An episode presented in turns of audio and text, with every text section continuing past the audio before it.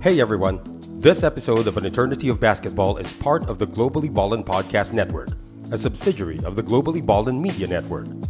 For this show and other shows like it, such as the Globally Ballin' Podcast, as well as projects like it, such as original articles and video work, visit globallyballin.com now. If you like this show, be sure to subscribe to it, as well as give it a 5-star rating and a review. We appreciate it. Now, to the show.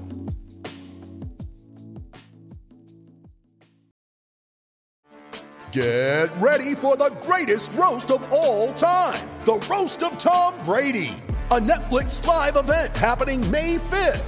Hosted by Kevin Hart. The 7-time world champion gets his cleats held to the fire by famous friends and frenemies on an unforgettable night where everything is fair game. Tune in on May 5th at 5 p.m. Pacific time for The Roast of Tom Brady. Live only on Netflix. Welcome to An Eternity of Basketball, powered by San Miguel Corporation.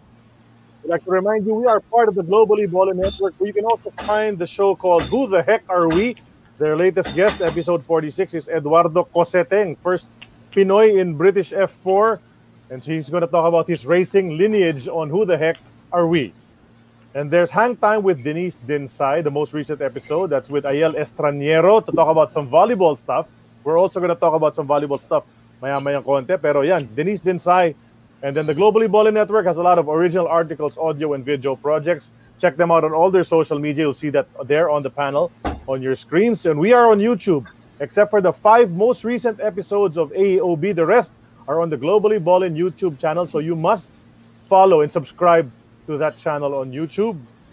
Globally Ballin' Southeast Asia is another page you should follow on Facebook, because a lot of the clips from the shows on Globally Ballin', including AOB, are there on the Globally Ballin' Southeast Asia Facebook page. And of course, for all of that, Linktree/Globally Ballin', that's the link you need to find everything else. So let's get this show on the road. It's episode 79 of An Eternity of Basketball. Ako po si Charlie Guna. Kasama ko as usual, Sid Ventura. Noel Zarate is back this week. Ala eh! Ating guest ngayon, ay taga San Juan, Batangas. Si Noni Robles, matagal ito naging player throughout the ages in amateur ranks. Nag-champion ito sa Letran, nag-champion ito sa Eco, nag-champion sa Masagana, nag-champion sa national team. Tapos nag-champion din sa Great Taste / Presto sa PBA. Champion on every level. Ay isang Batanggenyo, Arriba Letran. A stellar amateur career, RP team player. Ang taas tumalo nito. Malalaman natin kung bakit maya-mayang konti. At syempre, ang ganda ng form sa jump shot. Talagang perfect pag tumira ito. Noni Robles, welcome sa aming show sa araw na ito. Maraming salamat sa inyo, lalo na sa mga fans ng Eternity of Basketball.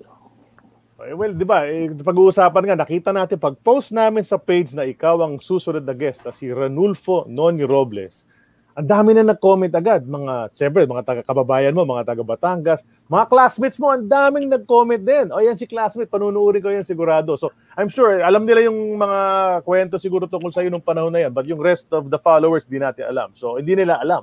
So, umpisa na natin. So, we know you're from Batangas, San Juan, Batangas, doon ka lumaki, no? Kailan ka na-introduce sa sport ng basketball? At kailan ka nag-focus dito sa sport na ito?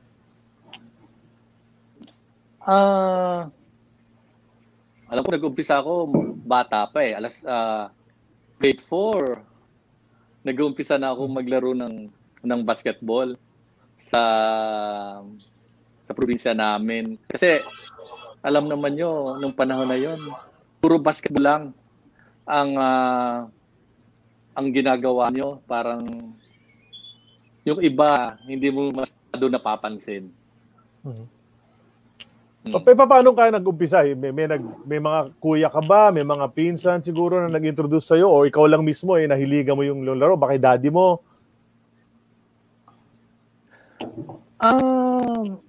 Yung kuya ko na...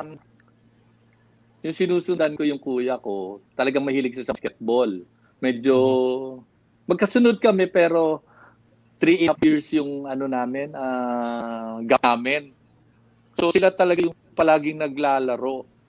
So sabi ko mukhang kaya din yata yung mga ginagawa nila. Laro din ako ng laro, palagi din ako naglalaro. So, alam naman nyo sa probinsya, nabot ko yung panahon na para bang anong tawag doon? Una, sa panahon yung kailangan pagdating ng alas 6 ng hapon, uuwi ka na. Yung ganon. Oo. Pero di ba nabanggit mo sa akin, nagkwentuhan kasi tayo nung isang araw, eh hindi basketball din ang pinaka-focus mo na sport sa umpisa. May isa ka pang sport na nahiligan din. Di ba? At naglaro ka rin ng sport na yun. Pakikwento naman sa akin. Yung tungkol dun sa volleyball, nung high school yun eh. Kasi yung team namin sa basketball palagi, pag lumalaban kami, yung tinatawag na meet-meet ba, yung dadayo ko sa ibang bayan, yung basketball laging talo. Sabi ko, teka, parang sikat yata yung volleyball. Sabi ko, makapaglaro din kaya ng volleyball kasi yung school namin, high school, sikat dun sa palaging nananalo kung saan sila nakarating. Sabi ko, teka, gusto ko maglaro na rin ng volleyball. Yun ang nangyari. Parang sabi ko, magba-volleyball na rin muna ako. Ganun. Anong position niyo sa volleyball, Noni? Ang tawag ng panahon namin na yun, ewan ko kung ang tawag ngayon na ganun din. Spiker ako. Spiker. Yung tawag na, yung pumapalo sa wings yun. Saan position. Oo, kansan ako sa wings o doon sa ayun ang game ko. Pero sabi ko nga, kasi ang talaga namang basketball, pero hindi masyadong, wag naman sanang magagalit, hindi masyadong mahirap ang competition sa volleyball. So, doon ako nag-focus ako nung time na yun sa volleyball kasi sabi ko nga sa inyo, yung iso namin, palaging champion sa volleyball. Yung basketball, sorry to say, laging talo. Hindi. So, sabi ko, doon ako pupunta sa volleyball. Parang kumarating din sa malalayo na place. Parang gano'n. Well, ironically, taga San Juan, Batangas, sorry, Sid, sabihin ko lang, ironically, taga San Juan, Batangas kayo, Mr. Noni, yung pinakasikat na volleyball player sa buong Pilipinas is actually from San Juan, Batangas, si Eliza Valdez. Also hails from the same place, San Juan, Batangas din. So talaga medyo malaki volleyball dun sa inyong lugar. So I guess we can say na Noni Robles is the predecessor of Eliza Valdez pagdating sa volleyball. Alam mo, alam nyo, siyempre nandito na ako maragal sa Amerika. Proud naman ako na nadinig ko na ganun kasikat si Eliza, sa totoo lang. Dahil nang tinatanong ko nga doon sa kapatid ko, yung tatay yata ni Eliza is barkada nung bunso namin kapatid. So, talagang wala akong masabi. Nakakatuwa na madinig mo na isang taga katulad ng sa probinsya namin na alam nyo, nasa dulo na yata kami ng Batangas, malapit na kami sa Quezon So, nakapunta na ako doon. Nakapunta na sa inyo. Nakabakasyon na ako doon Paano ka bumalik sa basketball? Nananalo kayo sa volleyball, So, baka mamaya tumagal ka talaga doon kasi nga successful yung team mo, Pero paano ka nabalik sa basketball? Yung basketball, nung college na ako, pero sabi ko nung college, para yata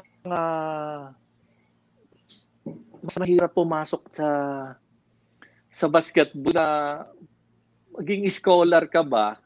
So kasi, sabi ko nga sa inyo, nag-concentrate ako nung high school sa volleyball, although palagi pa rin ako naglalaro ng basketball. Nung pupunta na ako ng ng college, naging ano ako naman eh, yung high school pa lang ako, yung swerte ko, naging naglaro ko na parang pambansa sa volleyball. So, para ba, sabi ko, pagdating ng letra nito, mas madali yatang mag-try out sa volleyball para big scholar ako. Kasi nakita ko yung mga player ng letra ng basketball, nakakatakot, ang lalaki.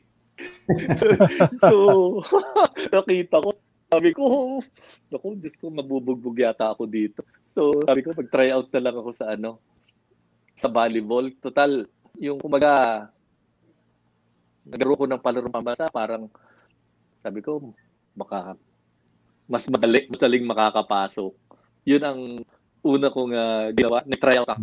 Nag-try out ako sa Letran. Pero hindi ko trinay talaga. Maniwala kayo, hindi ko trinay na natakot talaga ako kasi ang lalaki ng tao.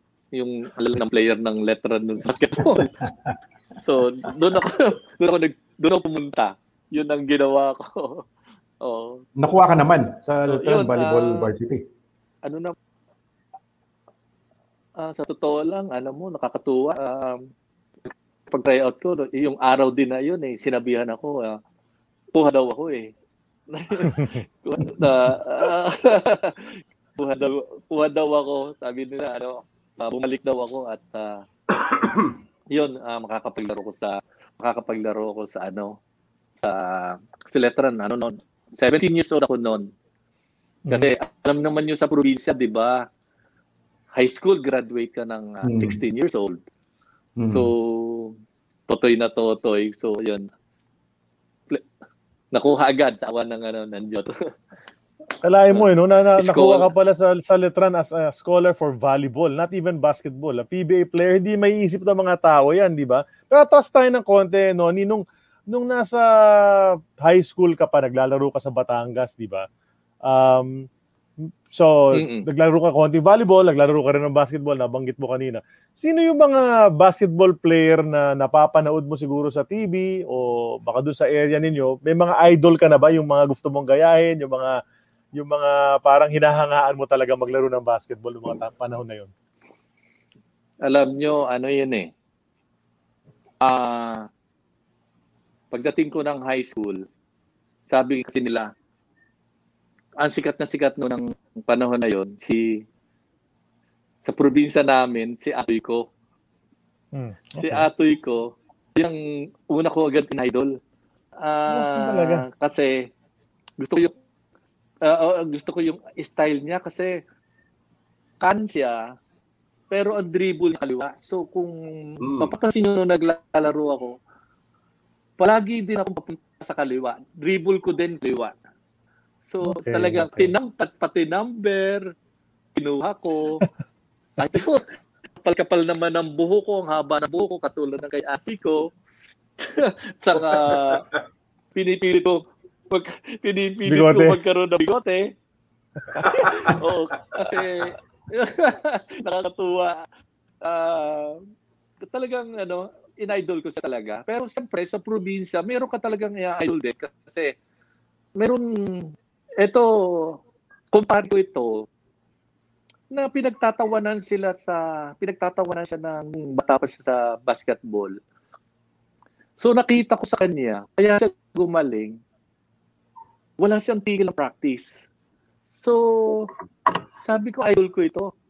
Kasi yun palang importante, wag kang titigil na mag-practice kasi nung dumating yung league, yung in-idol ko na yun, na pinagtatawanan, dumating yung time ng yung may league na, isa na siya sa pinamagaling, yung kumpare ko. So, nagay sa utak ko yun na talaga palang bago kang maggumaling, talagang ano, kailangan mo talagang magsikap. Yun palagi ang pumapasok sa ulo ko. Ganon. Gano'n nag-umpisa. Alright. So Atoy ko talaga. Idol yun. Idol yun talaga si Atoy ko growing up. Ano? Pero yun nga, na-develop bigla yung height nyo. Naging 6'1 kayo. Tumangkad kayo doon. So, was it a hard decision para sa inyo na, ano ba to, magbabasketball na ako diretso? Iwan ko na yung volleyball para sa ano? Mahirap pa yung naging decision? Kasi for other players, for other people, unang sport nila, mahal na mahal nila eh. Tapos biglang kailangan mag-basketball eh. So, naging mahirap ba yung decision na yun? Actually, hindi naman talaga kahirapan eh. Nagkasabay pa nga ako nung 1977, sabay ang player ko ng sa NC, player ko ng volleyball, at the same time player ko ng basketball. Pero nung dual sport. Tumatagal na, dual sport na. Para nung tumatagal na, sabi ko kailangan siguro mag-concentrate ako sa isa. Nung pagkatapos nung 77 nag-basketball na lang ako. Sabi ko sa basketball na lang ako kasi palagi ko nga sinasabi, sorry, sikat kasi yung basketball eh. So, at saka kailangan, sa tingin ko, kailangan talaga, di ba, para makapag-concentrate dun sa game mo. Yun ang naisip ko. Ganun na, tumigil na ako na, gawin ko na lang isa muna ang event ko, ang nilalaroan ko. Babanggit ko lang guys, no, before we move on, babanggitin ko lang kay Noni, may mga nanonood dito, si Andy Fields, yung import dati ng Toyota, nanonood, kinakamusta ka. Tapos si Aldo Perez, na siyang naging teammate mo, also si Aldo Perez, pati si Chuck Barrero. Chuck Barrero, nanonood din ngayon, kinakamusta ka rin. Ha? Buwabati sila ngayon sa mga comments sa Facebook. Hi, paring Aldo, hi Chuck. Sige, Sid. Aldo, magkumpare kami ni Aldo, so... At si Chuck naman, kasama ko, napakabait na tao sa Eco. Sa Eco. So, nagkasama kami sa... Nagkasama kami ni... Although kalaban kami sa NC, pero... Oo, siyempre. Napakabait na kasama sa... Kasama ko sa Eco. Palabas na yung isang game nyo kahapon, Great Taste. Actually, halos araw-araw, puro Great Taste pinapalabas eh. Dito sa PBA. Kasi ikaw yun dyan eh. Hindi, palabas ang 80s, 1987 game nyo eh. May isang game na no bearing. Babad kayo ni Aldo eh. Kalaban nyo yata Magnolia. 87 yun. Parang tama-tama. Oo, natatandaan ko yun. Oo, na kami ng aking kumparing Aldo, medyo nagagamit kami noon kasi all Filipino. Oh, yun, all Filipino yun. Oo, nag-champion kayo. Champion Filipino yun. Nag-champion kami. So, at saka yun yung time na tingin ko, nabigyan ng konting break sa PBA. Yun ang isa tingin ko na 1987. Medyo babad ka nga noon. Hindi, ang tanong ko lang noon, nung lumipat kang basketball, paano yan? Ang tagal mo nagte-training sa volleyball, ano? So, pagdating mo sa basketball court, biglang napakataas mo na ba tumalon noon? Kasi, di ba, panayang talon nyo sa volleyball. Usually, mga dating volleyball player na lumipat ang basketball, tulad ni Coach Leo Austria, sabi niya, paglipat daw niya ng basketball, biglang ang taas niya tumalon. Ganun rin ba nangyari sa'yo? Totoo yun. Parang ewan ko, kasabihan na yun eh, pag naging player ka ng volleyball, parang ang lakas mo na tumalon dahil alam niyo yung training ng volleyball, wala ka namang ginagawa doon eh, kundi tumalon, lumukso, at ka mag-block. So, nadidevelop yung paglukso mo. Wala kang gagawin, yun lang ang kalimitan yung gagawin nyo, magdumukso at pumalo kayo ng bola at the same time mag-block. At tapos, doon nyo nakukuha talaga yung galing ng timing ng pagpunta nyo ng basketball, doon nyo nakukuha yung malakas ka na tumalo na at the same time yung timing kasi kung mapapansin ninyo kami mga player ng volleyball, mabilis yung namin, yung taas namin. Yung parabang prating pa lang yung bola sa rebound, nandun agad kami kasi parabang yun ang napansin ko. Para kayo may spring sa legs eh. Player ako tama, para kami may spring sa legs. So madali kami makakuha ng bola. Isipin nyo nung time na yun, 6-1 ako. Feeling ko nung time na yun, parang ako maraming rebound eh. Yun ang pakiramdam ko. Kasi Pero may isang hindi tinuturo sa volleyball na kinikwento sa akin ng mga ibang nag-transition from volleyball, si Rico Meyerhofer, si Troy Rosario, kahit si Bong Ravena. Hindi daw kayo tinuruan mag-box out. Kayo daw hindi daw kayo marunong mag-box out. Panay lang daw kayo talon. Tama ba 'yon? Panay lundag lang, ha? Oo. Totoo 'yon.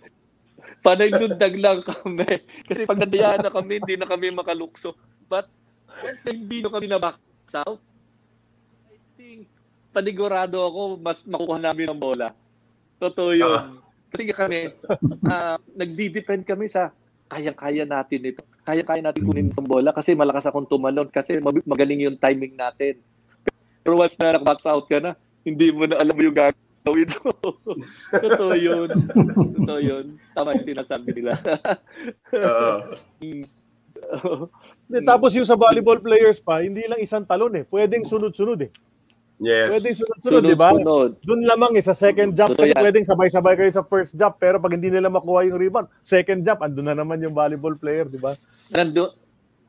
Totoo yan, nandiyan na rin kami, at saka, kung mapapansin nyo kaming mga galing volleyball, yung iba, sa pag-rub pala, kita nyo, dunk dito, ang lakas madunk, pero kami na, hindi naman kami masyadong gano'n sa...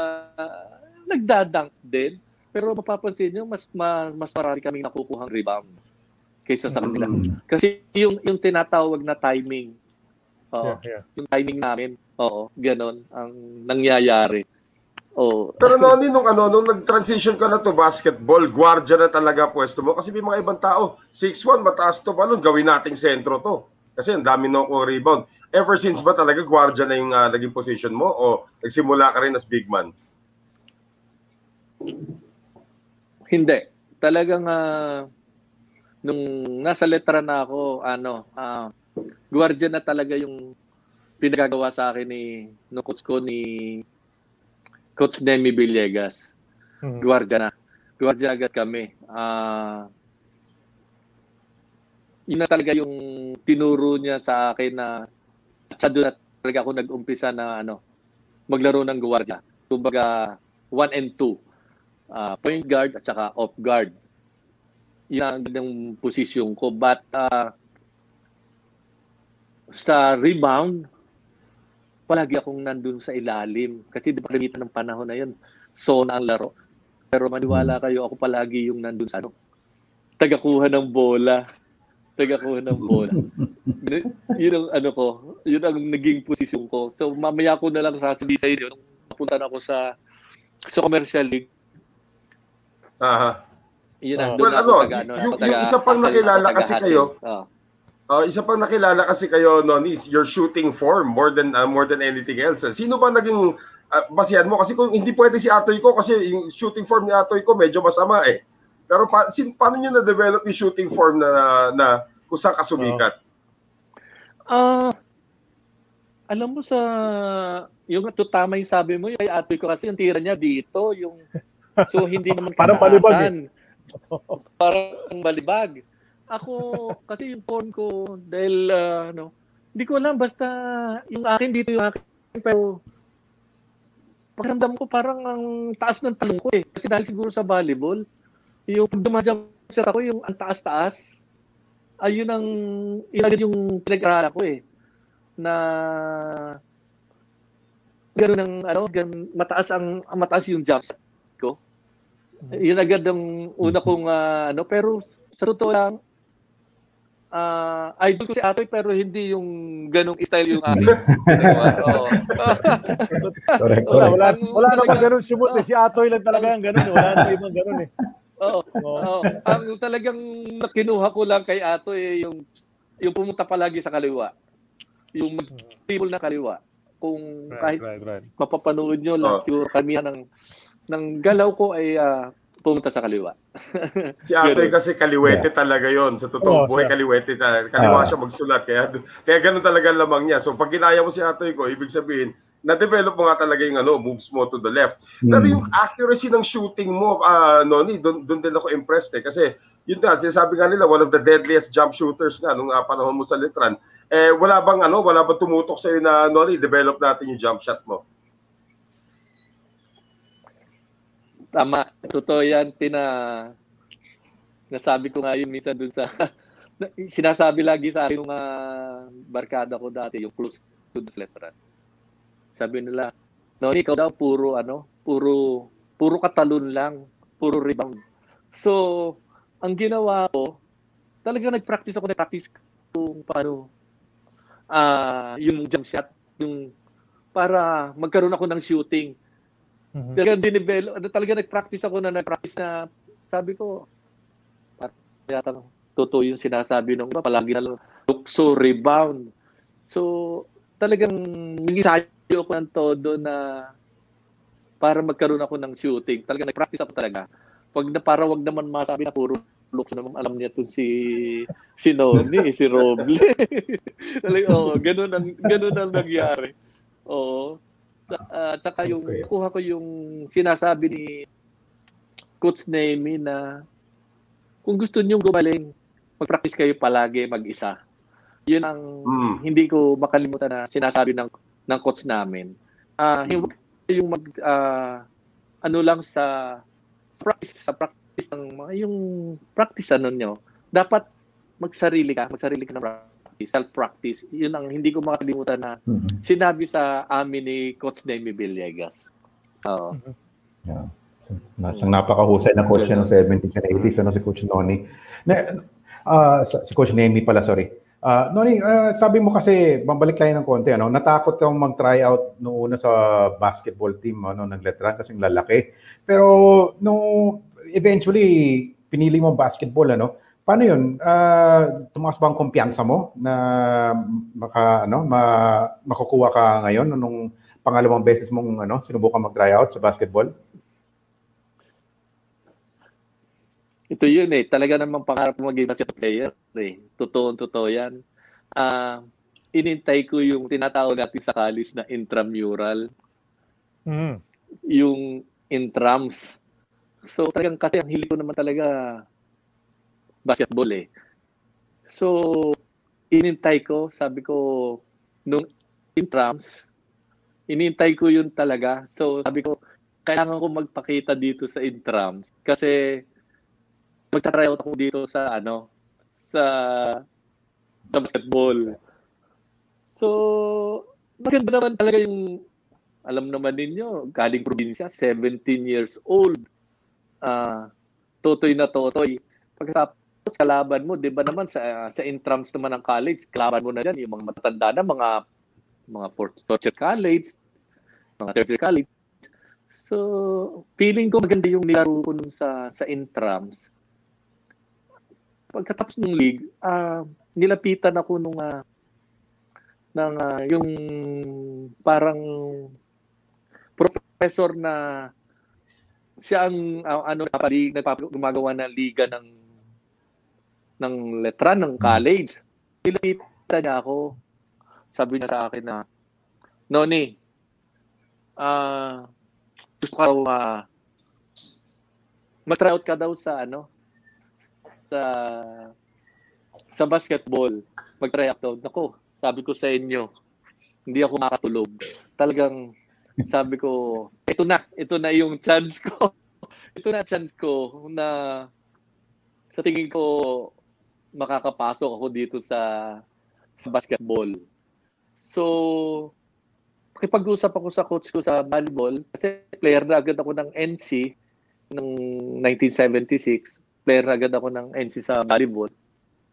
Kinausap ko siya, coach, pwede ba akong mag-try out sa basketball? Sabi niya sa akin, sige. Basta ba kaya mo eh. Sabi ko, coach, kaya ko. So, pinagsabi ko yun. Awa na Diyos na nakuha ko sa basketball. So, nang nangyari, 77, player ako ng volleyball. Player din ako ng basketball, but siyempre, maniwala naman kayo hindi pagbago, medyo makupas sa basketball.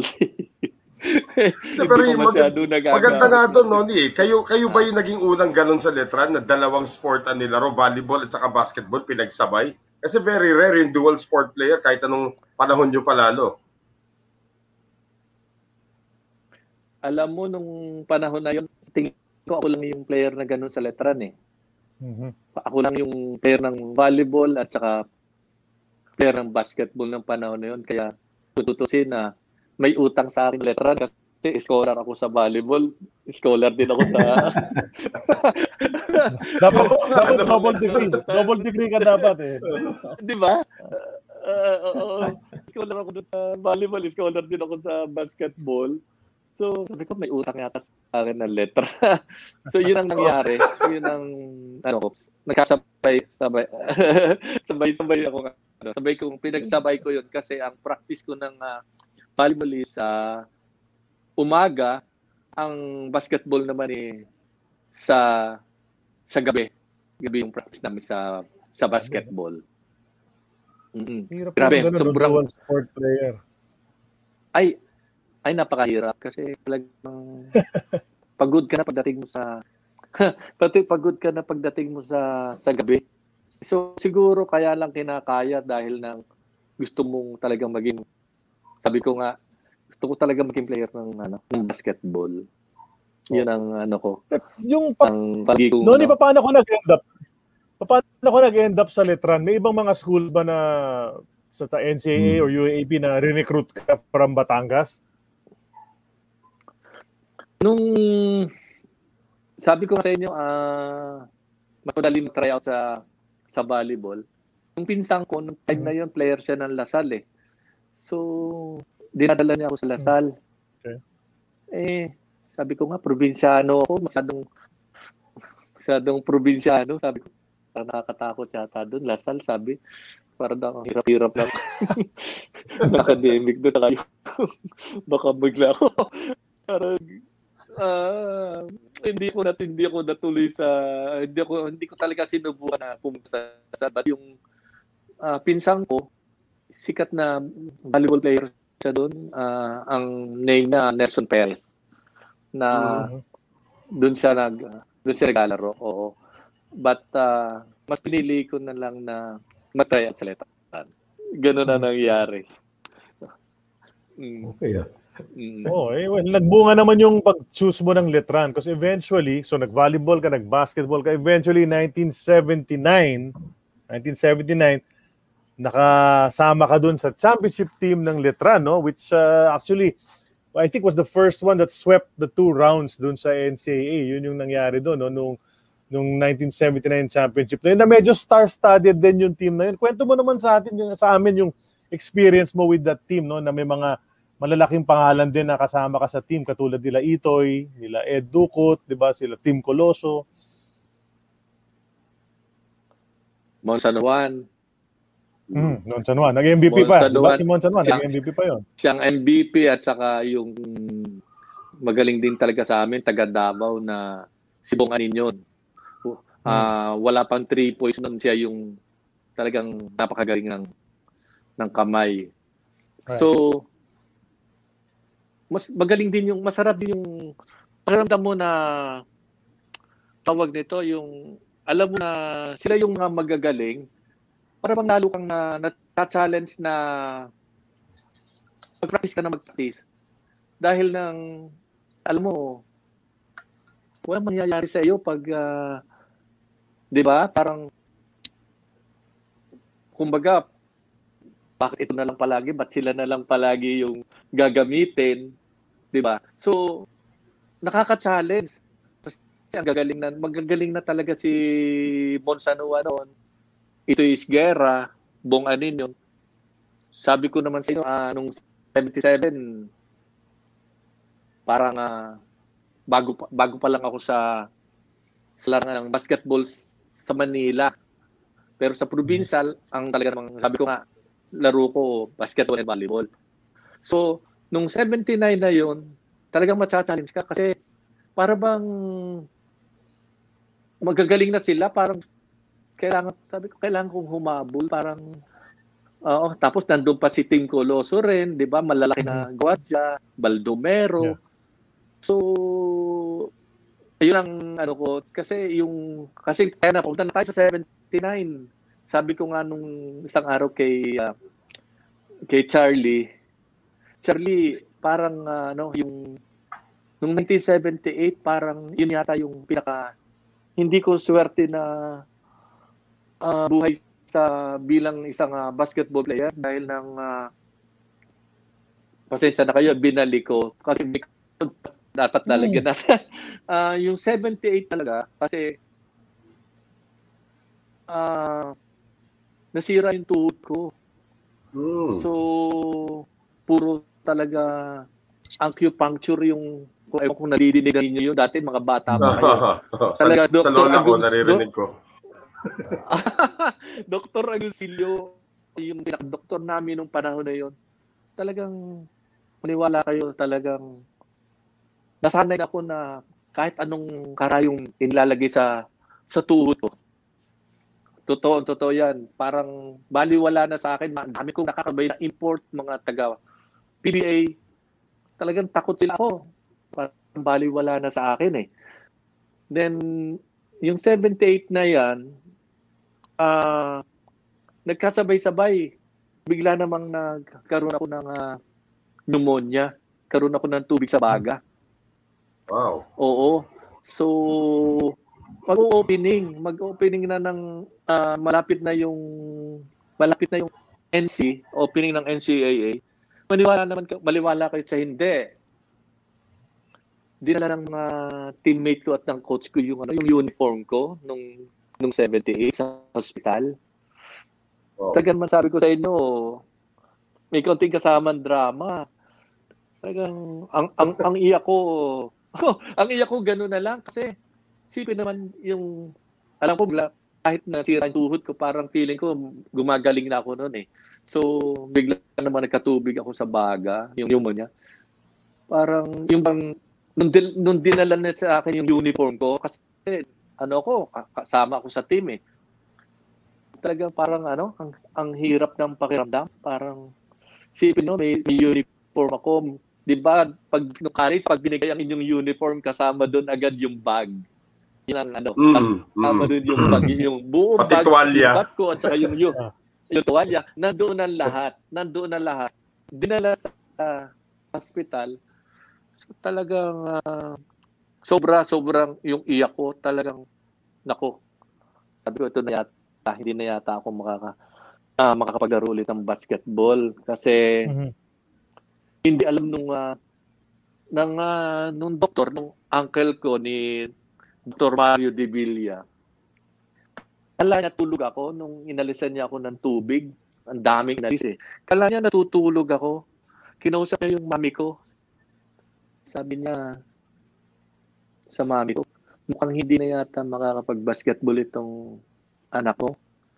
Parang lalagyan natin ng tubo yung likod. Ang pwede lang dyan, kung makakaya ng gamot. So, gising ako eh, nakikinig ako eh. So, pag-alis nung tito ko na doktor, talagang kinausap ko yung mami. Mami, sabi ng tito, hindi na daw po ako makakapaglaro. So, talagang, may kasama, sabi ko sa inyo, medyo may kasama, sabi ko, ito na yata, hindi na yata ako makakabalik sa paglalaro kasi ang dami-daming tubig talaga na nakuha sa akin. Tapos, alam nyo, siguro minsan, may kasama rin sa konting, may kasamang dasal. Ganon. Gumaling naman ako sa gamot. Hindi ako nilagyan ng tubo. But, ang ginawa ko nung umuwi na ako muna sa probinsya, nagpalakas ako. Tapos, hindi na ako nanonood ng game namin nung 78. Talagang sa probinsya lang ako. Tapos parang sabi ko nga kay Charlie, parang movie. Nagtitraining ako, alam nyo, sa tabi ng dagat.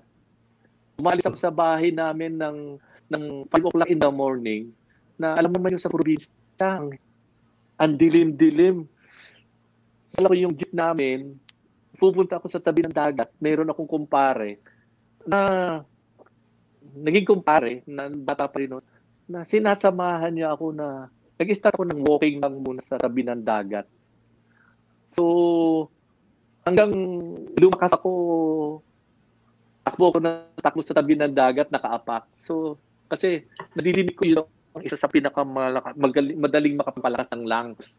Mm-hmm. So, yun ang nga nangyari sa buhay ko, yung na hindi ko nakakalimutan.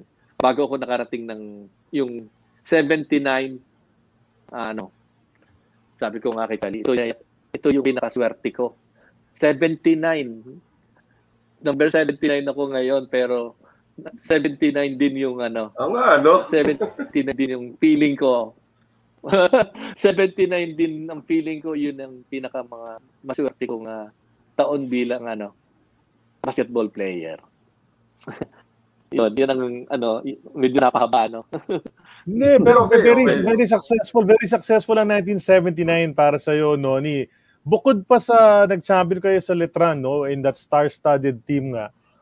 May mga ibang achievements ba na nangyari noong 1979? Pakikwento naman para sa lahat ng mga nakikinig. 'Di ba? May ibang mga liga na nakapasok ka rin eh at nag-champion kayo. Kaya sabi ko nga 'yun ang pinakamaswerte kong taon eh. 79 champion kami ng NCAA. Pagkatapos, yung tinatawag natin na Filipino-Chinese League. Mm-hmm. Champion din ako. Sunrise team kami. So, kalahati nun, Tagaletran. Oo, champion din kami. Pagkatapos nun, hindi naman talaga ikaw kalain na makukuha ko ng Eco. Kacha-champion lang nila noon sa MICAA. So, nag-tryout ako sa Eco. Hindi ko naman talaga akalain na makukuha ako. Basta, nakuha ko, yun nga, champion din agad ako sa 1979, yung tinatawag natin na National Open. Kung meron ko nung picture na katabi ko si Don Manolo Idrizalde. Tuwan-tuwa siya sa akin noon. Kasi sabi ko nga sa inyo, hindi ko naman kaya magiging player ako ng Eco. Sipin nyo, napakasikat ng team ng Eco. Tapos nung time na, nung laban namin ng championship, yun nga, nakuha ko na Eco. Tapos laban namin championship, feeling ko, isa ako sa maganda ang nilaro ng champion, ng mag-champion na yon. Ako rin ang pumasa ng bola kay James Payne at na-shoot ni James Payne. Kaya nag-champion kami. Kalaban namin na suma kumagay. Kung hindi ako nagkakamali. Yun ang parang bago naging upcore, suma kumagay muna. Yun ang istorya. Kaya sabi ko, 79 yata. Parang ito na yata yung pinaka ko. Swerte ko na tatlong champion. Ganon. Nabuto mo ba, Noni, 1980 na NCAA? Nasa Letran ka pa noon, noong 1980? Wala na. Kasi sunod na taon, 1980, doon na nagsimula lahat ng gulo eh. Tama yun. Nandun ako sa Rizal Memorial noon. But yung time yun nga, sabi ko sa inyo, hindi ako makapaniwala na makukuha ko dun sa Eco. So sabi ko, pag hindi ako nakuha, babalik ako sa Letran noong 1980. Maswerte. Medyo nagustuhan ni Coach Webb. Kasi unang-una sinabi niya sa akin, Noni, nung mag-tryout ako, gagawin lang muna tayo sa training team ha. Pero bibigyan ka namin ng sweldo. Sabi ko, okay coach. Okay lang, basta gusto ko makapaglaro dito sa Eco. But suddenly, ewan ko, nagbago ang ikot ng mundo na kinuha niya ako. Kaya pinaglaro niya ako sa team ng sa Eco. Tapos, mabalik tayo dun sa Letra noong 1980. Nandun ako, yung gulo ng Letran at sa La Salle. Nanunood ako noon. Wala na ako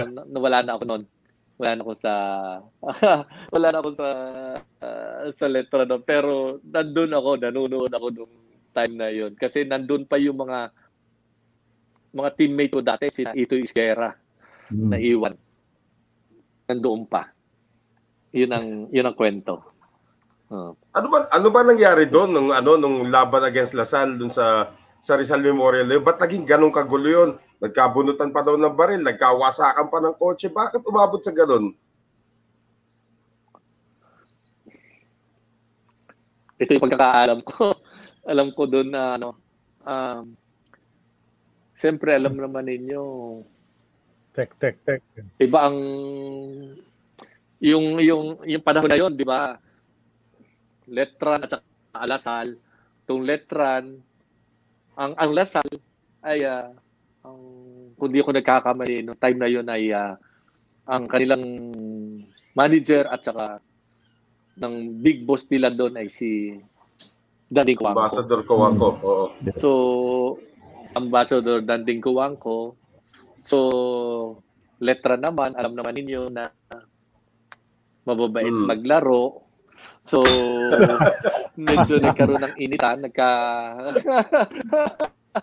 ng initan. Mabait yun, yung Ito Isguera, mabait yun. Oo, mabait yun, Coach Ito. Natatanda ko ito, si Coach Ito, sa parang Ito ko. Inaanak niya yung anak ko. Oo. Medyo meron akong nakita na hindi maganda na parang nagkatirahan ng tinira ni Ito Isguera yung isang player ng La Salle. Nagkatinira ni Ito, nagkaroon ng ganon. Nagkagulo na, alam naman ninyo, nagkagulo na yung mga estudyante ng Letran. Siyempre, magulo. Ito naman, sorry to say ha, yung mga estudyante ng Letran, iba, medyo nabugbog ng mga parang hindi naman estudyante ng La Salle ang kabugbog. Sorry, hindi mo estudyante ng La Salle, parang kumbaga tao na Mr. Danding Kuwangko. O parang gano'n na nangyari. Ooh. So, lumaki yun. Sobrang galit ng mga taga-eskwelahan ng Letran.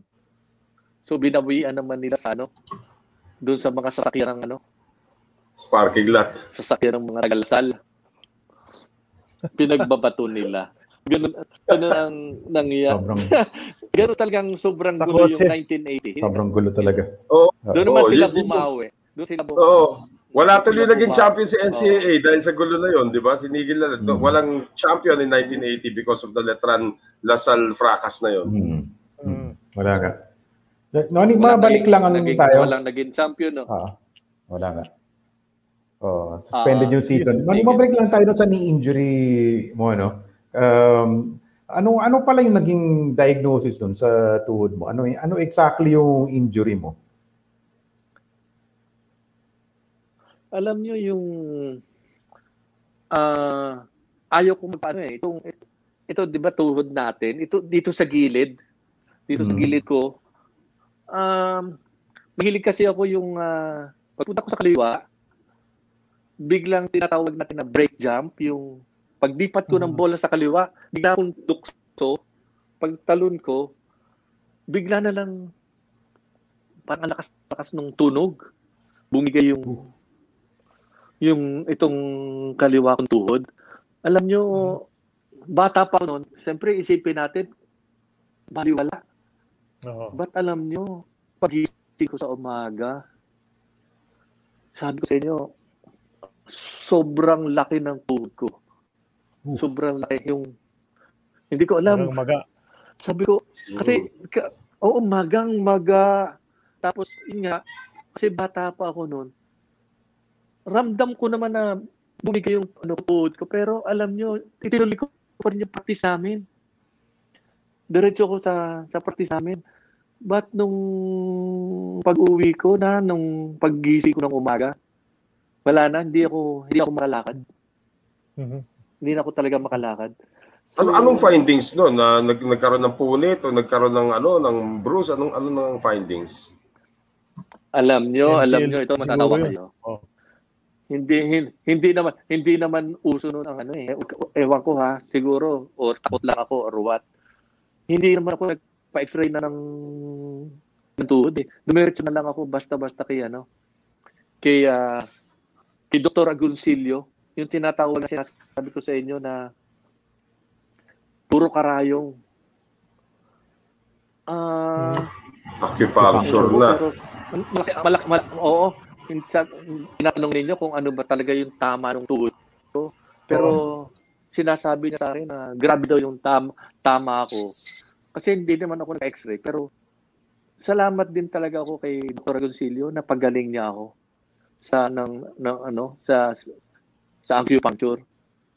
Pero talagang pag hindi ka sanay talaga at hindi mo gusto maging player ulit, parang magdadalawang isip ka na magpagtanod kasi ewan ko kung maniniwala kayo talaga ng hahaba na karayong na pinapasok dito sa tuhod. Ikwento mo nga yung experience na yun kasi yung acupuncture nung time na yun, nung late 70s, bagong form of of medicine na pinasok dito sa Pilipinas. Anong experience niyo dun sa acupuncture na yun? Ko siguro dahil kaya ako naniniwala, di ba? Sabi ko nga rin yun, napagaling ako. But yung time na yun, ang ginagawa sa akin, hindi lang, di ba, Chinese, alam niyo, parang yung karayong, pinipitik-pitik lang yun eh. Pero yung kay Dr. Agoncillo, di ba, pinipitik-pitik lang yun. Sa kay Dr. Agoncillo, iba na. Lalagyan na niya ng kuryente. Wow. Parang tense. Parang tense, oo. Paglagay ng... Oo. Paglagay niya ng kuryente, alam niyo, maniwala kayo, pipitik-pitikin niya yung ng kuryente. Sabi ko sa inyo, yung paa sumisipa eh. Siyempre. Sumisipa. Oo, sumisipa. Ang sabi niya sa akin, sabi sa akin ni Doktor, ano daw yan, pag yung lakas yung pakiramdam ko, parang nalilinis na daw yung ugat nung yung ating yung mga ugat lumilinis na. Nawawala na daw yung mga yung barado ng yung mga dugo. Yun ang sinasabi sa akin ni Dr. Agoncillo nung panahon na yun. Pero gusto na akong dalhin kay sino bang sikat na at magaling na doktor no na ginag-opera ng tuhod. Tony Rivera. Gusto na ako Tony Rivera 'yon. Yes, ang galing. Buti inabot mo. Tony Rivera. Active pa rin siya ngayon. Tony Rivera bata. Ah, talaga? Oo, Dr. Tony Rivera. But ayoko magkaroon ng parang tinatawag natin na yung malaking operasyon. Pinagsagaan ko talaga yung pinagsagaan ko yung acupuncture. Oo. Totoo lang. Tapos nakalaro ka pa ng ilang taon, no? Halos 10 years pa after that. Galing, ha? Ang galing nung nangyari sa tuhod mo. Hindi ako makapaniwala talaga na makakapaglaro ako. Tapos yun nga, nagkatubig ako sa baga. Talaga siguro, gusto kong maging player. Yun ang masipag ako mag-ensayo. Yun ang masasabi ko. Nag-comment si Andy De Guzman, dating taga-FPU. Nag-comment siya, si Dr. Agoncillo was also my acupuncturist.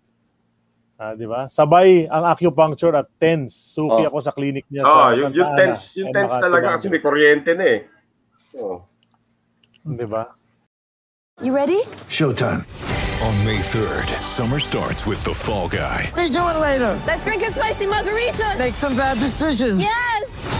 Audiences are falling in love with the most entertaining film of the year. Fall Guy. Fall Guy? Fall Guy. That's what the poster said. See Ryan Gosling and Emily Blunt in the movie critics say exists to make you happy. Trying to make it out? Nope. Because I don't either. It's not what I'm into right now. What are you into? Talking. Yeah.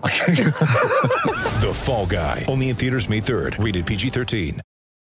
No, anyway, pinag-usapan na natin. So, 79. So, naka-recover ka dun sa knee injury and all of that. Pneumonia, balik ka, bounce back ka, 1979. Great year for you. 1980, tapos naka-eco ka pa, no? Yung eco, nag-tryout ka, nakuha ka dun. Eco ba talaga yung inaasam-asamong masalihan na team o may ibang mga MICAA teams na na sinusubukan kang rekrutin din?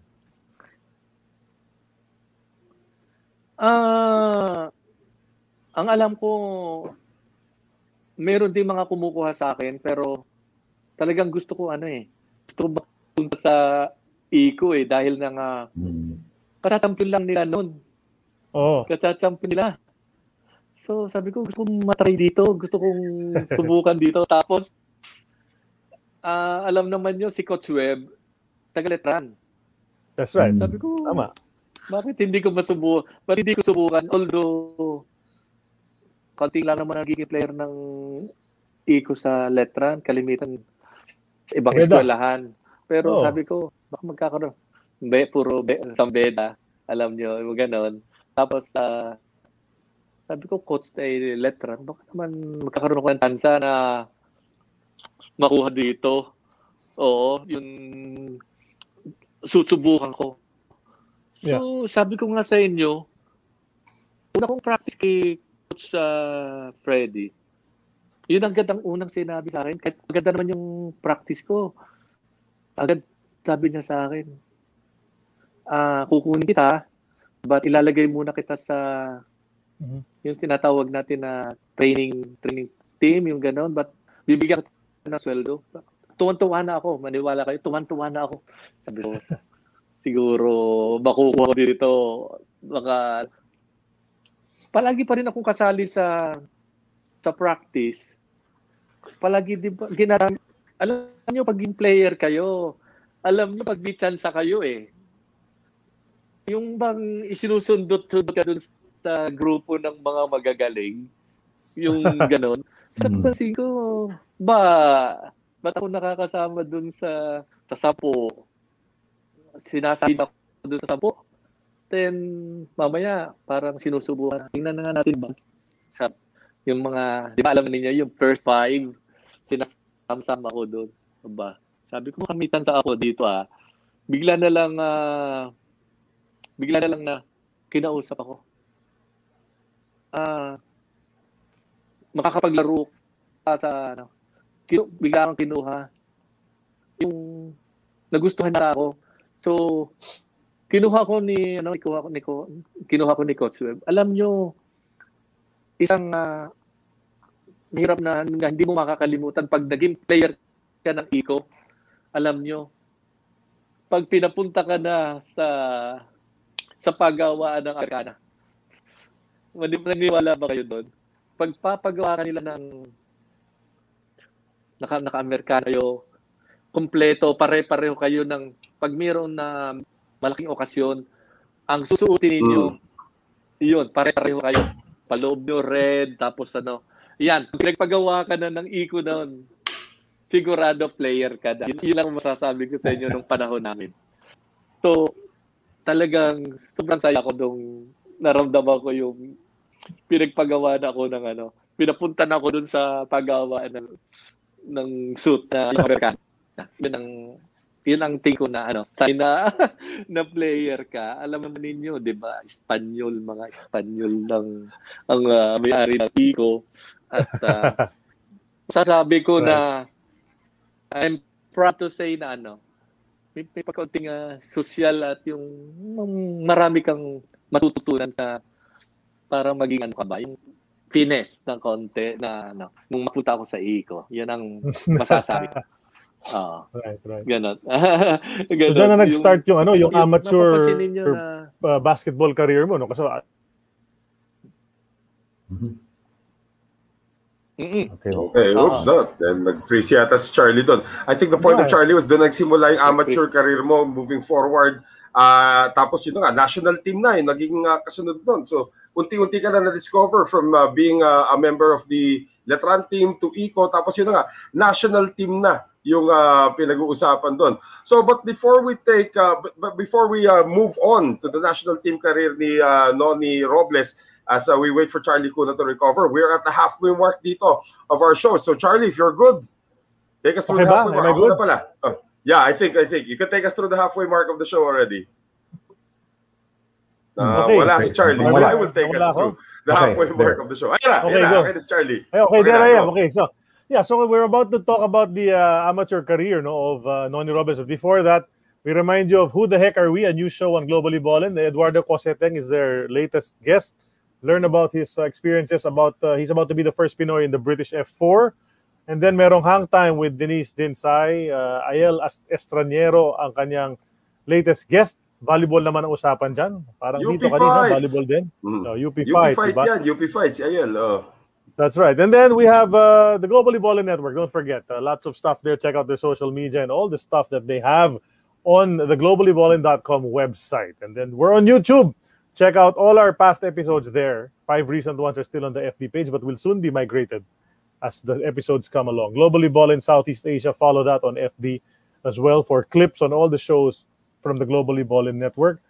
And then Linktree/Globally Ballin leads you to all of that. So yan ang kailangan nyo, Linktree/Globally Ballin, solve na kayo. Tutuloy natin ang ating kwentuhan dito sa episode 79 ng An Eternity of Basketball. Sorry, internet's been choppy today for all of us, ha? Nawawala si Noel, nawawala si Noni, medyo nagpi-freeze. Ako naman, ilang beses na rin, pero ganyan talaga eh. Ganun talaga, wala tayong magagawa. We live in that age right now. But so we're talking about, nasa Eco ka na, but so okay ka na, na-achieve mo yun, may Amerikana ka na, pero yung RP team stints mo naman, no? Bago natin ipapasukin yung kwentuhan tungkol sa 1980 ASEAN Youth, nais ko lang sana i-correct, no? Ay, nagkamali kami. Ako yun, eh. Kasalanan ko ito, eh. Yung post sa poster na ginawa namin para kay Noni na pinoff namin sa AAOB FB page, nilagay namin na team captain ka ng Asian Games squad. Hindi pala. Team captain ka ng 1980 ASEAN Youth squad na naglaro, no? And, that's parang precursor ng Seaba tournament ngayon yan, eh, di ba? Yes, so yung ASEAN Youth na yan, paano ka napasok sa team na yon, Noni? Tapos sino yung mga teammates mo? At paano naman eh, ikaw ang naging kapitan ng team na yun? Sino namili? Kasi makikita nyo, di ba?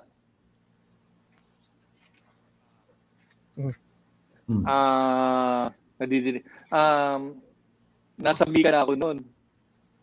So, first ASEAN, tinatawag na first ASEAN youth. Ha? So, sabi nila, medyo itsura mo daw eh, bata, baby face, or kung ano. Pwede pa maglaw sa youth na yan. At the same time, ang coach ay si Nemi Villegas. So, yun nga, kinuha kami. Isa agad ako sa nakuha kasi yun na nga maganda ang nilalaro ko sa Eco. So, tryout ako din. Hindi naman yata tryout na yun. Basta pumili na si Coach Nemi Villegas. Siya ang coach namin na mag-represent nga ng Philippines. Ba't matatawa naman kayo? Ito naman matagal na eh. Matatawa kayo sa nangyari. Nung pupunta na dun sa siyempre player, ulitin ko player, Team Coloso, ako, college dun pa sina Boyet Ulanyo, mga taga Letran, Edukot, kasi champion lang ng Letran noon din, di ba? 780 parang tsaka FEU. Mga FEU players, Jojo Balye, sino pa ba? Chris McGarry. Yun ang mga player. Mapua, sina Ray Perez, Terry Saldanya, Maglaki. So, pasensya, sorry sa mga nakalimutan ko. So yun ang mga pinadala yun youth daw kami youth galing school. So pinadala, matatawa kayo kasi sabi ko matatawa kayo. Dito pa lang sa Pilipinas nagkaroon na ng problema, maniwala ba kayo hindi? Aanim kami nung unang dumating kami sa Singapore, aanim kami. Aanim lang kayo? Hindi na agad nakasama yung iba. 6 lang ako. Nagka-problema sa papeles. Ano naging problema? Hindi ko alam kung anong naging problema. Basta 6 lang kaming nakarating agad sa sa Singapore. So that's why na-upset kami ng ng Malaysia. Agad inilaban agad kami sa Malaysia. 6 lang kayo? Oo. Na-upset kami nung 6 lang kami. Eh, nung dumating ng, ang ginawa ng Malaysia, nung dumating na yung mga players ngayon, yung lalaki, sina Terry Sandal niya, sina Dukot, nung dumating na, ang ginawa ng lahat to, tinalo na namin ulit yung mga ibang ano, Singapore. Ano. Ang ginawa ng Malaysia, nagpatalo sila sa isang team para hindi kami ang makalaban nila sa championship. Ganun na nangyari. Ganun na nangyari. Ganun na okay, nangyari. No, placing. Ganun na nangyari sila. Oo. Nag-placing paano ka nga, Noni, napili na kapitan nung team na yon? Siguro, nung time na yon, kaya siguro ako pinili ni Coach Nemi. Dahil din sa maganda yung inilalaro ko nung talaga sa Eco eh. Parang sabi ni Coach Nemi, parang yun ang sa tingin ko. Parang kasi tapos alam naman ninyo ng panahon na yun, kalimitan na kinukuha na team captain, yung kapitan na kalimitan yung point guard kung mapapansin ninyo, guarda. So, yun ang ano ko kasi noong time na yun, di ba, guarda naman talaga yung laro ko. So, yun ang tingin ko, kaya ginawa ni Coach Nemi ako yung team captain.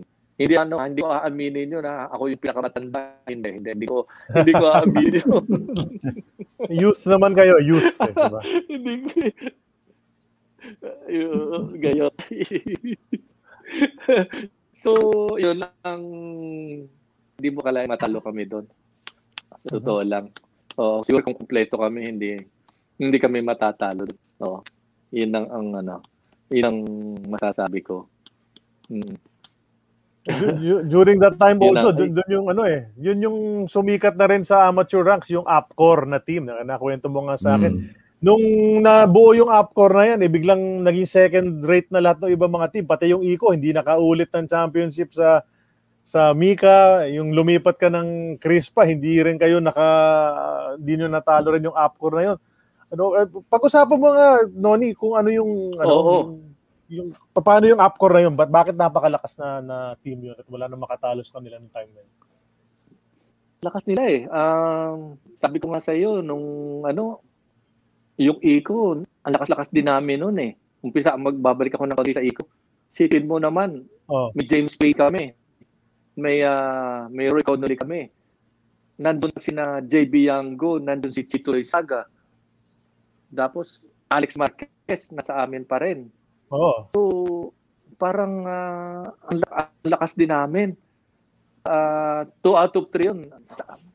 Sipin nyo, Mika, puno-puno yung Araneta Coliseum, doon ginagawa. Nakaano kami nun, nagtatlong games kami ng UP-Core, pero hindi namin, malakas sila masyado. Nandun si Villamin, hindi ko makalimutan, Mon Cruz, Cristobal, Marti Saldania, Terry Saldania, Padim. Padim, Ray Lazaro. Padim Israel, Pasco, Ray Lazaro. Kahit ano kung nandun pa si Etoklo nung time na yon, hindi pa parang wala na yata. Baka PBA na si Etok noon. PBA na. Si DCP na yata siya noon. Pero sabi ko nga, at least nakabutan 3 games. And then, after noon, nadisba ng Eco, napunta naman ako sa Crispa. Championship naman ako. Kasama ko naman, Distrito, malakas din kami, Dante Gonzalgo, Bito Orculio,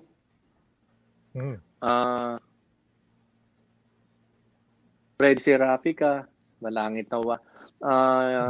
Malakas din kami, Noli Banate, Mendoza, Atli Mendoza, malakas din kami. Si Anthony, yeah. Right. Pero, Anthony, pero wala pa rin.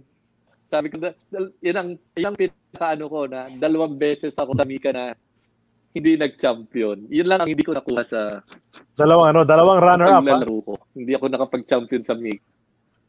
Ha? Dalawang try ko. Ako, player ko ng Eco. Tapos player ko ng Crispa. Hindi makalusot. Sa lakas ng UP-Core talaga. Nakakatuwa yung mga ibang mga pangalan na binabanggit mo, Noni, si Chris Magari, si Vito Orculio, mga nanonood din sa show natin, mga followers din natin yung mga yan. So, pinabati rin namin sila, no? Kasi alam namin, mga sikat din ng mga panahon nila, yung mga players na yan, ano? So, thank you for following an eternity of basketball. Noni, at this point in time, no, habang pinag-uusapan natin yung amateur career mo, papasok na din tayo sa PBA maya-maya. May mga photos kaming na ready para sa iyo, no? So papakita namin ngayon yung mga photos. Yan, ito yung una na. Ito, batang-bata. Yun yung long hair na sinasama, uso-uso nung 70s yung mga ganyan. Parang communion, parang communion. Parang first communion, gano'n. Parang bait-bait, walang kamuang-muang, eh. Ano kwento parang dito? Walang alam, pero walang alam, parang ano yan eh, parang nasa Rizal Memorial yata ako niyan or nasa sa Letran pa. Hindi ko na masyadong matandaan eh. Oo. Pero kita naman nyo ang buhok. Sabi ko sa inyo, kung pwede lang lahat, tukahin kay Atoy ko eh. Diba? Pero Idol talaga. O taka yung may konting, parang binibikotilyo pa ng konti. Yung talagang batang-bata pa yung dating eh. Oo, bata pa talaga nung time na yun. At saka nasa folk album, nasa folk album talaga. Yung nakalaminate pa, gano'n. Hanap nga kayo ng ganyan ngayon. Oo. Talagang ilang taong ka dito, Noni, sa picture na to? Marami pa rin. I think, hindi ako nakakamali niyan, baka 18 or 19 years old ako yan eh. Oo.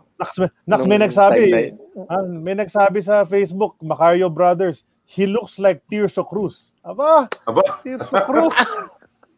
Ha? Si Pip!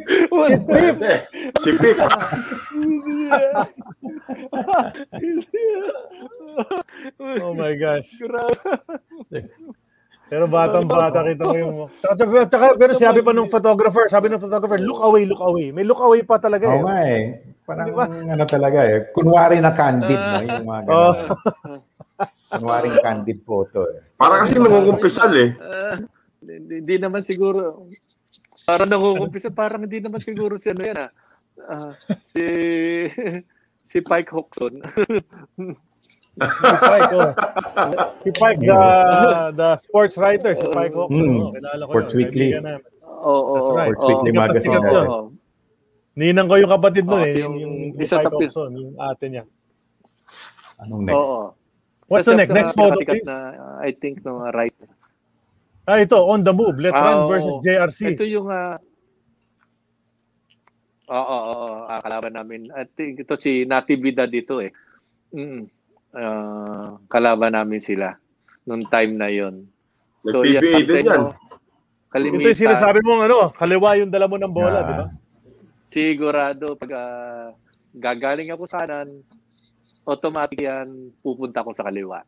Yan ang yun talagang laro ko.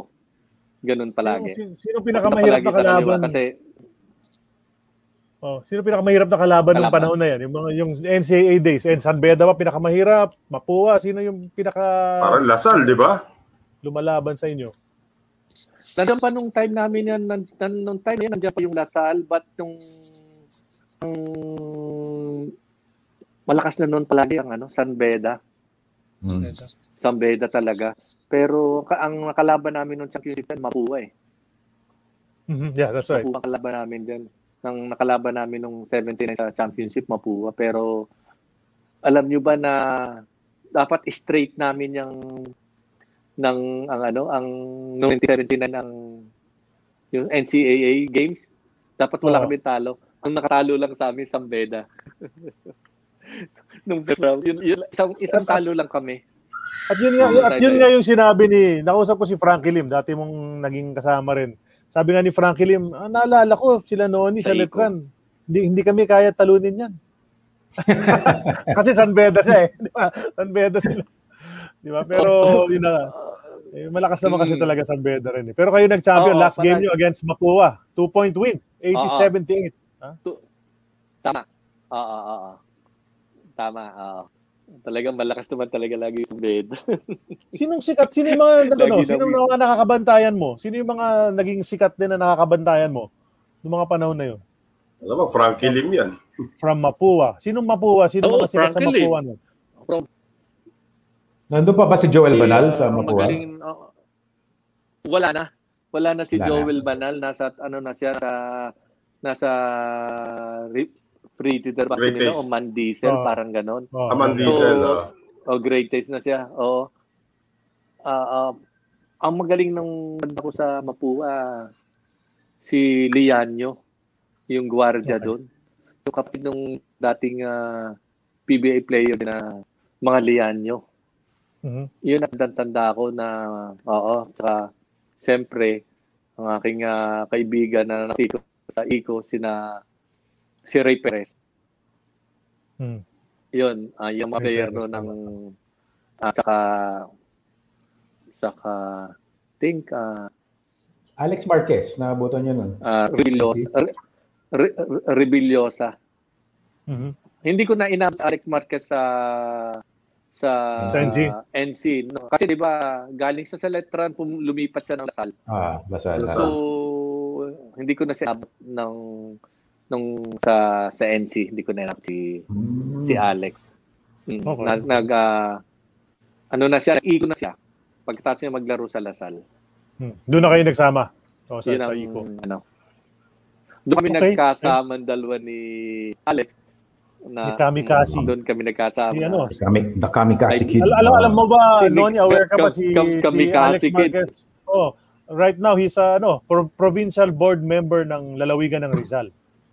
Dating konsyel sa amin yan, si Konsyel Bobot yun. Dating konsyel sa Antipolo, ngayon, provincial board member ng lalawigan ng Rizal. Next photo, please, Aaron. Alam ko kasi... Ako? Yan nga. Pahabaan ng buhok. Anong show to? JQ? Ano to? JQ ba to? JQ! Hey, JQ. With Joe Quirino. Wow. Take it away. So, take it away, Joe Quirino. Kachachampion lang namin. So, nag-guest kami dan. Ang kanyang co-host niya si Sharon Cuneta. Naku. Aba? Yung si Sharon Cuneta. Si Sharon. Hindi si Sharon Cuneta. Nandiyan ba si Sharon sa photo? Crush niyo lahat yan. Oo. Si Sharon Cuneta. Ayun, si Sharon sa may gitna, no? Okay. Yan yung... So... Nag-guess kami kay JQ. Mga pantalo, no? Di naman yung mga... lalapad na mga pantalo. Bell-bottom. Tawag dyan. Nagwawalis ng kalsada eh. Nagwawalis ng kalsada. Idol namin. Nabukas yung mga botones. Para kita dibdib, di ba? Kaya nakita dibdib dyan. Ano reaction nyo nun? Nung nakita nyo si Sharon Cuneta, batang-bata. Actually, pasikat pa lang yata si Sharon Cuneta rito. Eh, talagang medyo lang medyo sikat na siya nun eh. Oo, medyo maganda pala si siya. Ikaw ba yung ini-interview dito? Ikaw ako yung ini-interview dito. Siya isa-isa niya ang ini-interview. Yung time na yan ako yung ini-interview. Naalala mo kung ano yung tinatanong sa'yo? Ni Jokerina dito, hindi? Hindi ko masyado matandaan, pero parang tinatanong, parang alam nyo, palabiro yan eh. Parang yung time na yun, ang mga tanong niya eh, may girlfriend ka na ba? Yung mga gano'n tanong.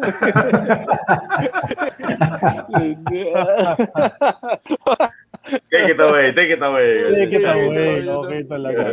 Ano yung susunod? What's the next photo? Here's the team. Yeah, national team. Ito yung Eco. Ito pala national team yan. Year of the Painter. Yan na, tingnan naman ninyo. Yan yung, dyan na nahahalata na number 1 fan ako ni Atoy Co. Kita ninyo, nito ako ng bigote dyan. Meron na. Talaga Grabe yan. Ang gagaling ng guardia sa team na to. Galing ng guard lineup. Ito, maniniwala kayo. Kita naman, lahat may guardia. Pero, ang gagaling. Oo nga, lima. Ang puro guardia, six, seven. Ano dyan? Oo. Ting Coloso, Chuck Barrero, Jerry Versosa, Alex Marquez, Frankie Lim. Frankie Lim, ikaw. Tapos, yun nga ako. Oo. Siguro dahil sa ano? Dahil na si Coach Freddy, di ba? Mahilig guardia dun din sa mabilisang guardia din. Mabilis ang gusto niya palagi na mabilis ang laro. Yun yung laro namin noong time na yon. Sino number 4? Si Alex Tan ba yan? Alex Tan. Grabe, idol ko yan. Si Alex Tan. Ganda ng kamay niyan. Noni, sino pinakabarkada mo dyan sa mga yan? Sino pinakakadikit mo? Siyempre si Tim Coloso. Kasi pareho kaming taga Letran. At the same time, galing ng Letran si Jay Lucido, galing ng high school yan sa Letran. Right. So, nakakasama ko din noong time na yun si Jay Lucido.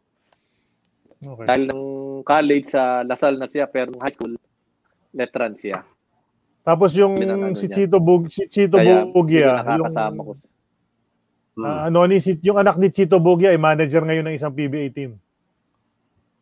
Balita ko nga eh. Oo. Si Paolo. Si Paolo. Oo. Ito si Payne. Okay ba yan si Payne? Anong karakter ni Payne? Okay ba siya makisama sa inyo? Ganon? Okay naman? Okay naman siya. Oo. Laro lang din ang laro. Okay naman siya. Yun lang. Alam niyo, yung mga itim naman, ayaw naman niya na nakikipagtirahan eh, di ba?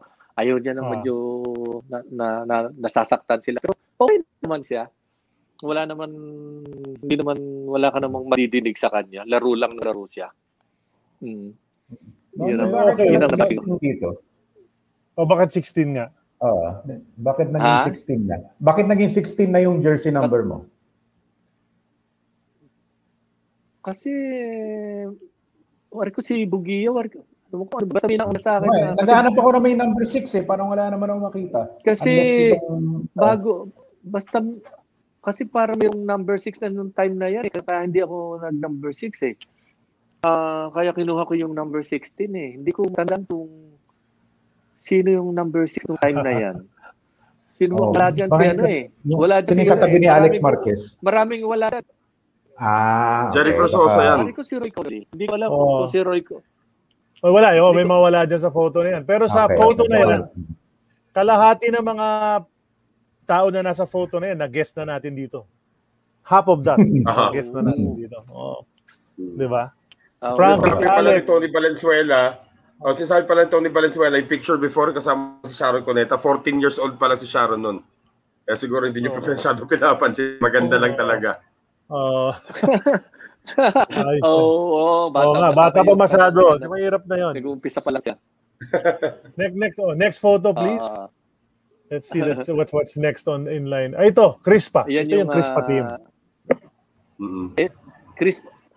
Crispa team na yan. Nandiyan na sina, kasama ko na dyan sina Distrito, sina Gonsalgo, Ed Moni. Yeah. Anthony Casalia,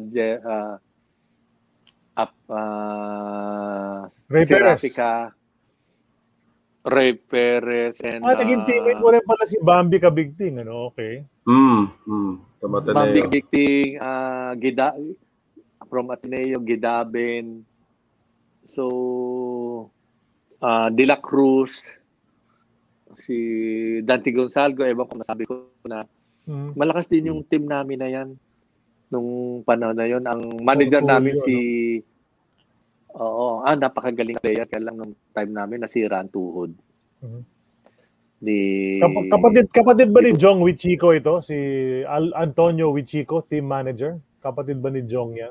Pero parang Wichico na kalawin. Daddy nila yan. Daddy, okay. Hindi kapatid. Okay. Daddy pala si Anthony Mendoza. Kamag-anak naman nila yung mga Floro kasi. Kamag-anak na mga Wichico yung mga Floro eh, di ba? Tama. Kamag-anak nila ang mga Floro. Mga kaya ang manager namin noon si Mr. Yuchiko. Tapos ang coach namin si Bernardo, Coach Bernardo. Oh, Siso. Narciso Bernardo. Naalala mo, Noni, kung sino yung muse na yan? Yan ang tatanungin ko dapat. Alam mo. Wala sa listahan eh. Hindi ko na matanda. Hindi ko na. Oo, wala yung pangalan na pero hindi ko na matandaan din. Hindi ko na matandaan. Oo. Si James Payne pala, referee ngayon. Nag-referee ngayon, sabi ni referee Bernie De Dios. Kasama niyang referee si James Payne sa San Francisco. Aba, okay ah. Okay ah. Oh, taga San. Taga San Francisco nga. Ang alam ko taga San Francisco nga si James Payne ngayon. Alam niyo hindi ko guys na inakala na ano. Hindi ko inakala na nagsama na pala si Gonzalgo and Distrito dati. Hindi ko alam na nag-Crispa sila sabay. Di ba sa Ginebra later on, nag-Ginebra sila eh, di ba? So yan, tama. Nag-tandem na pala dati. Tatlo pala Ginebra niya, si Ray Perez din nag-Ginebra. Anthony Mendoza. Oh, Anthony rin pala. Anthony Mendoza. Bali, apat pala yung naging ano dyan, ano? Ginebra. Oo. Madami din kaming naging player ng PBA dyan. Siguro, sabi ko nga kung hindi siguro nasira ang tuhod ni ano, magaling si ano, si Ortulio, magaling maglaro. Si Ginto. Oo, yung from taga-Davao siya. Ganon. Oo. Okay. Mon Orculio, okay. Yeah, that's right. So galing. So nag-Crispa ka pala. Green yung kulay niyan eh, di ba? So from red of Eco to green of Crispa. Oo. Sorry ha, hindi ko nabanggit. Kita ko biglan. Kasama pag-napalam namin siya, si Ansiado, saka Tinyo. Yun yung mga pwede sa Crispa. Yeah. Alam ko, nakasama namin siya si Noli Banate, but wala yata sa picture. Wala sa photo. Yung distrito pa nung panahon na to, Noni, distrito na? Distrito, nung panahon namin yan, distrito na siya. Magaling na siya, magaling na si Dong. Magaling na si Dong. Oo. Saka matapang na din. Matapang maglaro. Pinahirapan ka sa practice, ha? Pero alam mo, hindi naman siya matapang si Dong sa yung other players, yung kalaban, pero sa practice naman hindi naman siya alam yung ibig sabihin, hindi siya yung sasabihin mo na titirahin ka ganun, lalo na katulad ko nang magpunta ko ng Crispa sa hindi naman ganun, hindi ganun si Dong. Iba lang ang kalaban sa tingin ko. Matapang si Dong maglaro. Yun ang style niya. Pero yung we're talking about, Noni, yung amateur career mo nga, no? So nag-Eco ka na, nag-Crispa ka pa. After that, yung nawala na yung MICAA. Ang dami pang ibang teams na napaglaruan, di ba? Oo, di ba sabi ko nga kay Charlie noon, nung mawala na yung Crispa, nawala na yung last ng, kung matatandaan ninyo, yung last ng MICAA. Parang ang hirap-hirap na ng basketball. Parang nag-uumpisa ka lang ulit na katatapos mo lang ulit maglaro ng NCAA. Parang maghahanap ka naman ng panibagong team. Parang nawala yung amateur. Ganun ang pagkakaintindi ko sa nung basketball na yun, nung mawala na ang MICAA. Ganun ang nangyari. Parang hanapan na naman kayo ng mga teams na lalaro nyo. Kasi yung PABL naman, I think, after man pa lumabas yun eh. Yung PABL. 83 pa yun. Hindi ko alam kung anong pumalit doon sa 83, ganun. Hindi ko alam kung anong pumalit sa sa MICAA eh. Oo, PBL. Pero yung time PBL pumalit 1984 na. 84 na eh. So may gap na eh. 83 sila sabi ni Noni. Parang may gap na. Hindi nila alam kung saan sila maglalaro. May gap na. Parang ang hirap ng... Oo. Sumunod nun, yun, 1982, Asian Games na yun eh. Yun na nga, nakapaglaro ka pa ng Pamin Cup, nag-Asian Games ka pa. So okay, tingnan natin yung susunod na photo. Tama yun. Tama-tama lang. Ah, next photo, Aaron. Ayun. Yan. Ito ba yun? Yan yung, ano, yung tinasabi ko sa inyo na first ASEAN. First ASEAN. Okay. Yan yung ASEAN. Yung Coloso, ayun. Oo, si Chris McGarry. Ulanio, Ray, Chris McGarry. Mga FEU yan, sina Jojo Balye. Sino ba ito? Sino itong nasa dulo na player din ng FEU? Ito, masyadong makita yung ano. Nakalagay na pangalan. Ed Dupot, di ba? Ray Perez. Ito yung nasa likod ni Jojo Balye. Totoy Maglake. Mayroon dito Totoy Maglake, Nelson Espinosa. Oo, Nelson Espinosa, JRC. Oo. Sino pang hindi ko mabasa eh. Itong dito sa dulo, nasa likod ni Guillermo Valerio. Guillermo Valerio. Oh, sorry. Tama, si Valerio at EU. Katachampion din lang nila niya noon ng UAAP. Si Jojo Balde, Valerio, sorry ha. Si Valerio. Si Terry Saldania sa photo, parang wala eh. Si Jojo. Wala si Tonyan yun. Wala, kahit sa photo, wala ngayon dyan si Terry Saldania. Kasama namin dyan. Si Antero. Nakalagay siya sa caption pero wala siya sa photo eh. Oo. Oo nga. Hindi nakamatch. Hindi match ng caption sa photo eh. Saka 11 players lang yan eh. Dapat 12 eh. Baka nawala nga. Hindi lang siguro naputol na crop. Oo nga. Okay. Kapitan ka. Kaya number 4 ka eh. Kaya number 4 eh. Inabot ko pa yun. Team captain ka, number 4. Automatic yun eh. So 4 to 15 lang yung numbers. Tama. Inabot ko yun. Pag team captain ka, kailangan mong suot ng number 4. Yun ang inabot ko nung panahon na yun. What's the next photo? Ano yun? Ano yan? Anong feeling ito? Kasama mo si Diay. Si Diay ang kasama. Lidia de Vega. Yung 82 Asian Games na. Pinakasikat ng 82 Asian Games na. Kasama ko na yung pinakasikat. Si Lidia de Vega. 100 meter na champion. Galing. Hindi pa uso kasi mga cellphone nun eh. Ayun ako, wala. Alam mo ba, Noni, na yung anak ni Lidia de Vega ay naging sikat na volleyball player, si Stephanie Mercado? Naging sikat na volleyball player yan. Naging captain pa ng La Salle yan. Yung anak ni Lidia de Vega. Atan? Ano? Oo. As in, sobrang sikat na volleyball player yan. Ganon? Oo. Opening ceremonies ko, ano? Opening ceremonies yan. Si Lidia ba, kilala mo? Kilala mo na bago sa photo na ito o lumapit ka lang at nakipag, sabi mo, pa-photo naman. Magkakilala na kami. Magkakilala na kami kasi nagkikita-kita na kami palagi. Siyempre, pag player kayo ng Philippines, nagkakaroon kayo ng mga nakikita na rin kami sa Rizal Memorial.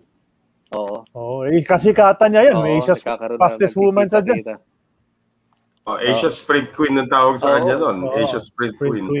Kalang naka... Oo. Teka, gold medal. Pagkakuha ng picture dito. Ito yun. Ito yung sikat eh. Sino kasama mo rito, Noni? Sino yung kasama mo sa 82 Asian Games? Yung sa next photo. Next photo. Next photo. Pero hindi lahat eh. Pero hindi lahat. Pero ayan. Si De La Cruz. Hindi lahat. Onchi De La Cruz, Dante ba yan? Dante Gonzalo. Si Adonis. Sino ba yung Adonis Terra. Oo, si Adonis siya katabi po dyan. Naging teammate mo rin sa PBA. May tikas pa si Adonis dyan. Sino big man? Sino big man nyo dito? Sino mga sentro nyo? Noong 82. San Cabato at saka si Tim Gangkay ko. Okay. Sani Kabato. Si Sani Kabato. Siya yung namin. Yun yung pag nagsama siguro si Ojit at si Sani, puro kalokohan. ang ginagawa. Pag isama si Onchi at Sunny, puro kalokohan. Medyo. I'm sure marami kang kwento. Oh, meron konting kwento sa akin kaibigan. Sa akin kay Onchi, medyo nakakatawa yan si Onchi dyan sa team namin na yan eh. Isang beses, takbo-takbo sa akin si Willie Person eh. Biglang, ang nangyari? Puta, nakatawa. Alam niyo kung nung nangyari si Onchi, nasa banyo, nasa... Oh. Biglang nasira, nabasag yung... Oo, legendary. Nasira yung kubeta. Tama, kunento ni Willie Pearson yan. Di ba? Yung nag-guest ka. Nakwento ba ni Willie? Oo, nakwento ni Willie. Tawan-tawa siya. Natawa-tawa siya. Tapos si Onchi yung nandun sa loob na yun. Kasi, di ba, yung aming tinitirahan, kanya-kanya kami ng... parang housing yun eh, sa Asian Games. Yeah. Kanya-kanya kami parang bahay. So, nagkataon silang dalawa ni Willie Pearson ang nagkasama doon sa bahay na yun. Kaya, yun ang isang mga hindi mo nakakalimutan eh, na pangyayari. Hanggang ngayon, pag nag-uusap niyon, yung pa rin palagi ang aming napag-usapan. Kasi, si Onchi, kung baka hindi nyo alam, laro din sa Masagana 99 eh. Tama. Oo. So, kaya kami dalawa medyo magkakilala. So, nagsama kayo sa Masagana. Si Willie Pearson man nakasama mo rin sa Arellano, 'di ba? Yung Founders Cup Arellano diba? University. Oo, 'di ba? Teammate mo naman si Willie Pearson sa yung kapatid mo. Oo, 'yun. Teammate ko. Walang lakas nung team namin na 'yon. Malakas yung team na 'yon kasi lima yata o anim na Asian Game player national naglaro doon. So ano na doon, di ba? Joey Loisaga, Willie Pearson ulit. Asian Games. Jay Ramirez. Puro mga Asian Game yun naglaro. Team Gangkai ko. And Jojo Bilano. Tama ba? Sinasabi ni kasamang Bertie Desena, yung coach nyo was Nat Canson, 1982 Asian Games, tama ba? 1982 si Coach Nat. Nat Canson. Si Coach Nat Canson, siya yung talagang nagsabi sa amin na hindi ko makakalimutan na maging masaya na kayo dahil na kung hindi man kayo makukuha dito sa team na ito, at least kayo ay isa sa napiling maging kasama sa tryout. Yun ang isang hindi ko makalimutan sinabi ni Coach Canson. Sabi niya sa amin na yung bang buong Pilipinas na pagkasali sa pagpipilian maging, sabi niya sa amin, parang maging kaya na kayo. Ibig sabihin, at kayo ay naging candidate ng Philippine team. Yun ang isang sinabi agad niya sa amin nung nagtatryout kami ni Coach Canson. Hindi ko makalimutan yun. So, feeling ko, sige, kahit hindi makuha, basta, laro lang ng laro. Yung bang talagang sipag, gano'n.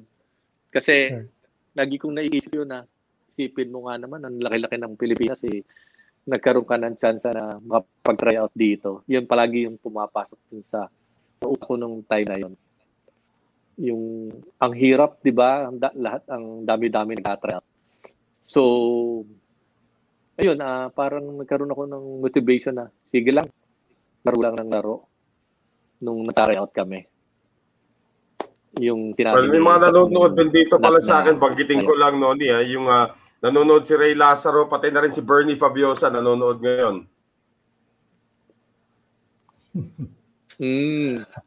Kasama-sama kami. Yun ang mga US-based.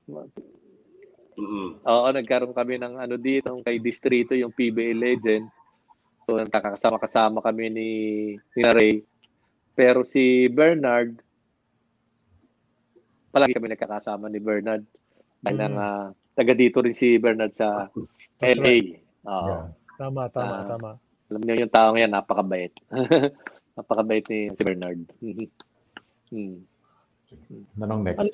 lakas din ng mga team no nung panahon mo sa PABL no, yung Masagana nga was very strong. And then eventually yung mga 84, 85 pumasok na rin yung mga ESQ, Lager Light, mga ganyan, ang daming magagaling no. Yeah. Pero ito, well this is PBA picture na ito, Great Taste ka na rito no, but hindi alam ng marami kasi 86 ka nag-rookie with Manila Beer. Pero hindi nakakalimutan ng mga tao na 85 draft ka kasama eh. Hindi ka 86 draft, 85 draft ka, di ba, Noni?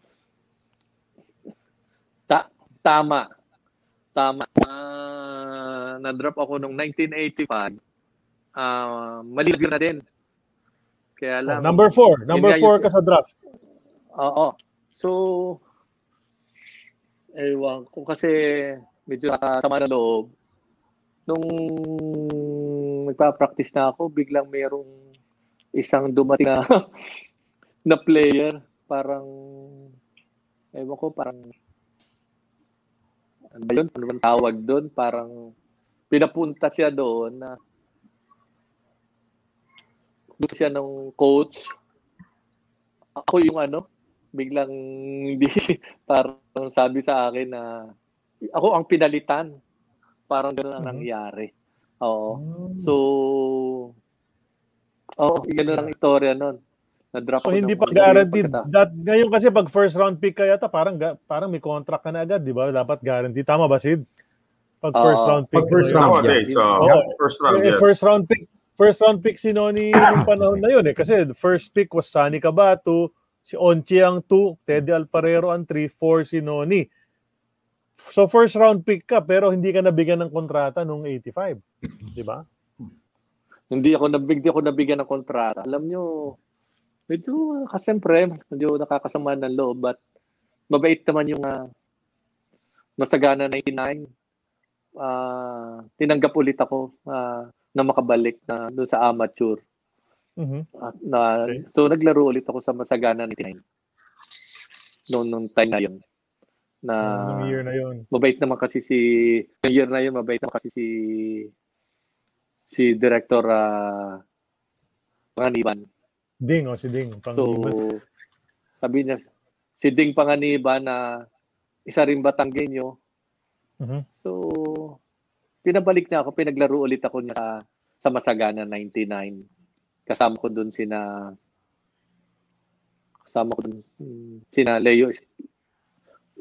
Leo Austria yata, hindi ko maaga yata nakasaya.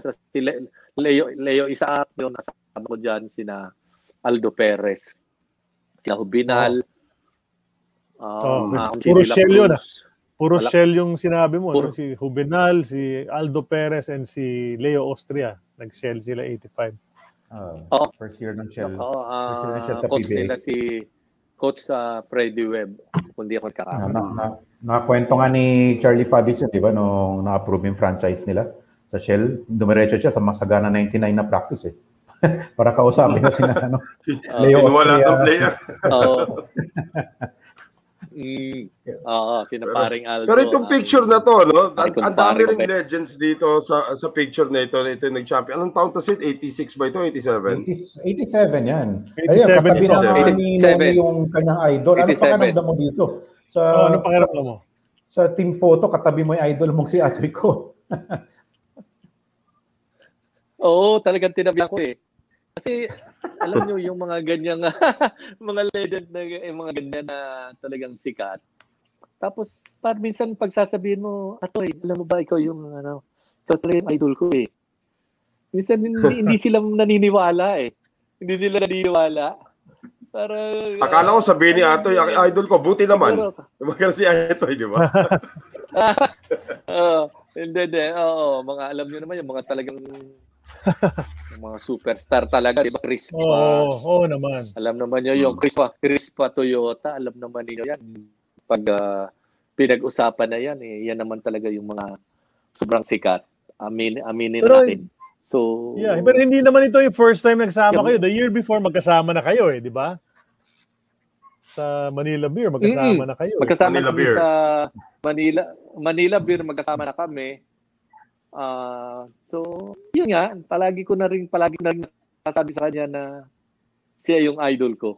lagi sinasabi. Alam naman nyo yung mga ganyan, yung mga talagang mga superstar, tinatawanan ka lang eh. Oo, parang tatawa lang sila sa iyo.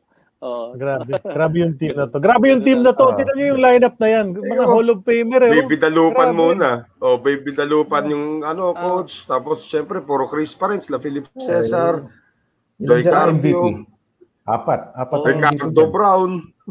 Oh. Ricardo Brown. Oh, tapos yung bagong batang yung rookie mo rito, Noni, yung bagong salta rito, yung Alan Caidic. Eh. Anong impression mo kay Alan Caidic nung nakita mo siya, naging teammate mo siya? Makita ko talaga si Alan, talagang magaling. Talagang sabi ko, magaling pala talaga ito. Ang rookie na, sabi ko. Oo, si Alan, oo. Magaling na agad talaga. So, parang yun time na biglang nawala ng yung ibig sabihin, di ba? Panapanahon ng basketball naman talaga, di ba? So, I think yun na yung time ni Alan, parang medyo nalampasan na ng konti doon si yung idol ko, si Atoy Co. Yun ang medyo pababa na. Pagkakaan ako. Yun ang pagkakaintindi ko. Paghirap ng kalagayan mo rin dito, Noni, ang dami mong kapwesto na, I mean, look at that. Ricardo Brown, Alan Caidic, Atoy Co. Tatlong MVP ka agad kapwesto mo dito sa lineup na to. So, may halong swerte rin pag naglaro ka sa PBA na you land in the team na mabababad ka. Pero in this case, sa Presto Great Taste, parang hirap magkaroon ng playing time pag ganyan ang roster mo. So, napakaswerte ko nung 1987. Kung babalikan natin yun, alam mo, all Filipino gamit ako. Nabigyan ako ng chance na magamit nung 1987, medyo gamit ako dyan sa nung mag-champion kami sa All-Filipino. Kaya okay na rin na kumbaga sabi ko nga sa dami ko na na injury at saka di ko naman alam na sabi ko nga kay Charlie. Alam para kung hindi naman ako makakarating na sa level ng basketball. Pero at least yung 1987 nabigyan ako ni Coach Davey ng break na feeling ko na talagang nagagamit ako nung time na yon. Oo. Naalala ko yun kasi naalala ko Noni. By the way, binabati ka pala ni Alan Caidic, nanonood siya ngayon. Sabi niya, parang Noni. Yan ang message siya ngayon. Sa ang ating paring Alan na napakabait din.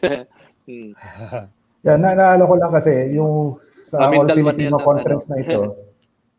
Oh, marami ring injuries kasi na-injure si Bernie, na-injure si Ricky Brown, alam ko, was also injured for a long stretch. So, yun na yung pagkakataon mo talagang mag-step up, di ba? Binigyan ka naman ng pagkakataon ni Coach Baby. So, you made the most of it din naman, di ba? Siguro nga. Oo, pero yun, medyo tama naman ang gumanda ang laro ko. Palagi akong baliktad eh. Sipin nyo, rookie nun si paring Alan. So, palagi na ko sinasabihin, Noni, sige, tuloy-tuloy lang. Ayos yung nilalaro mo. Lagi na ako, binibigyan niya ako ng, pero rookie sa nun, binibigyan niya ako ng confidence.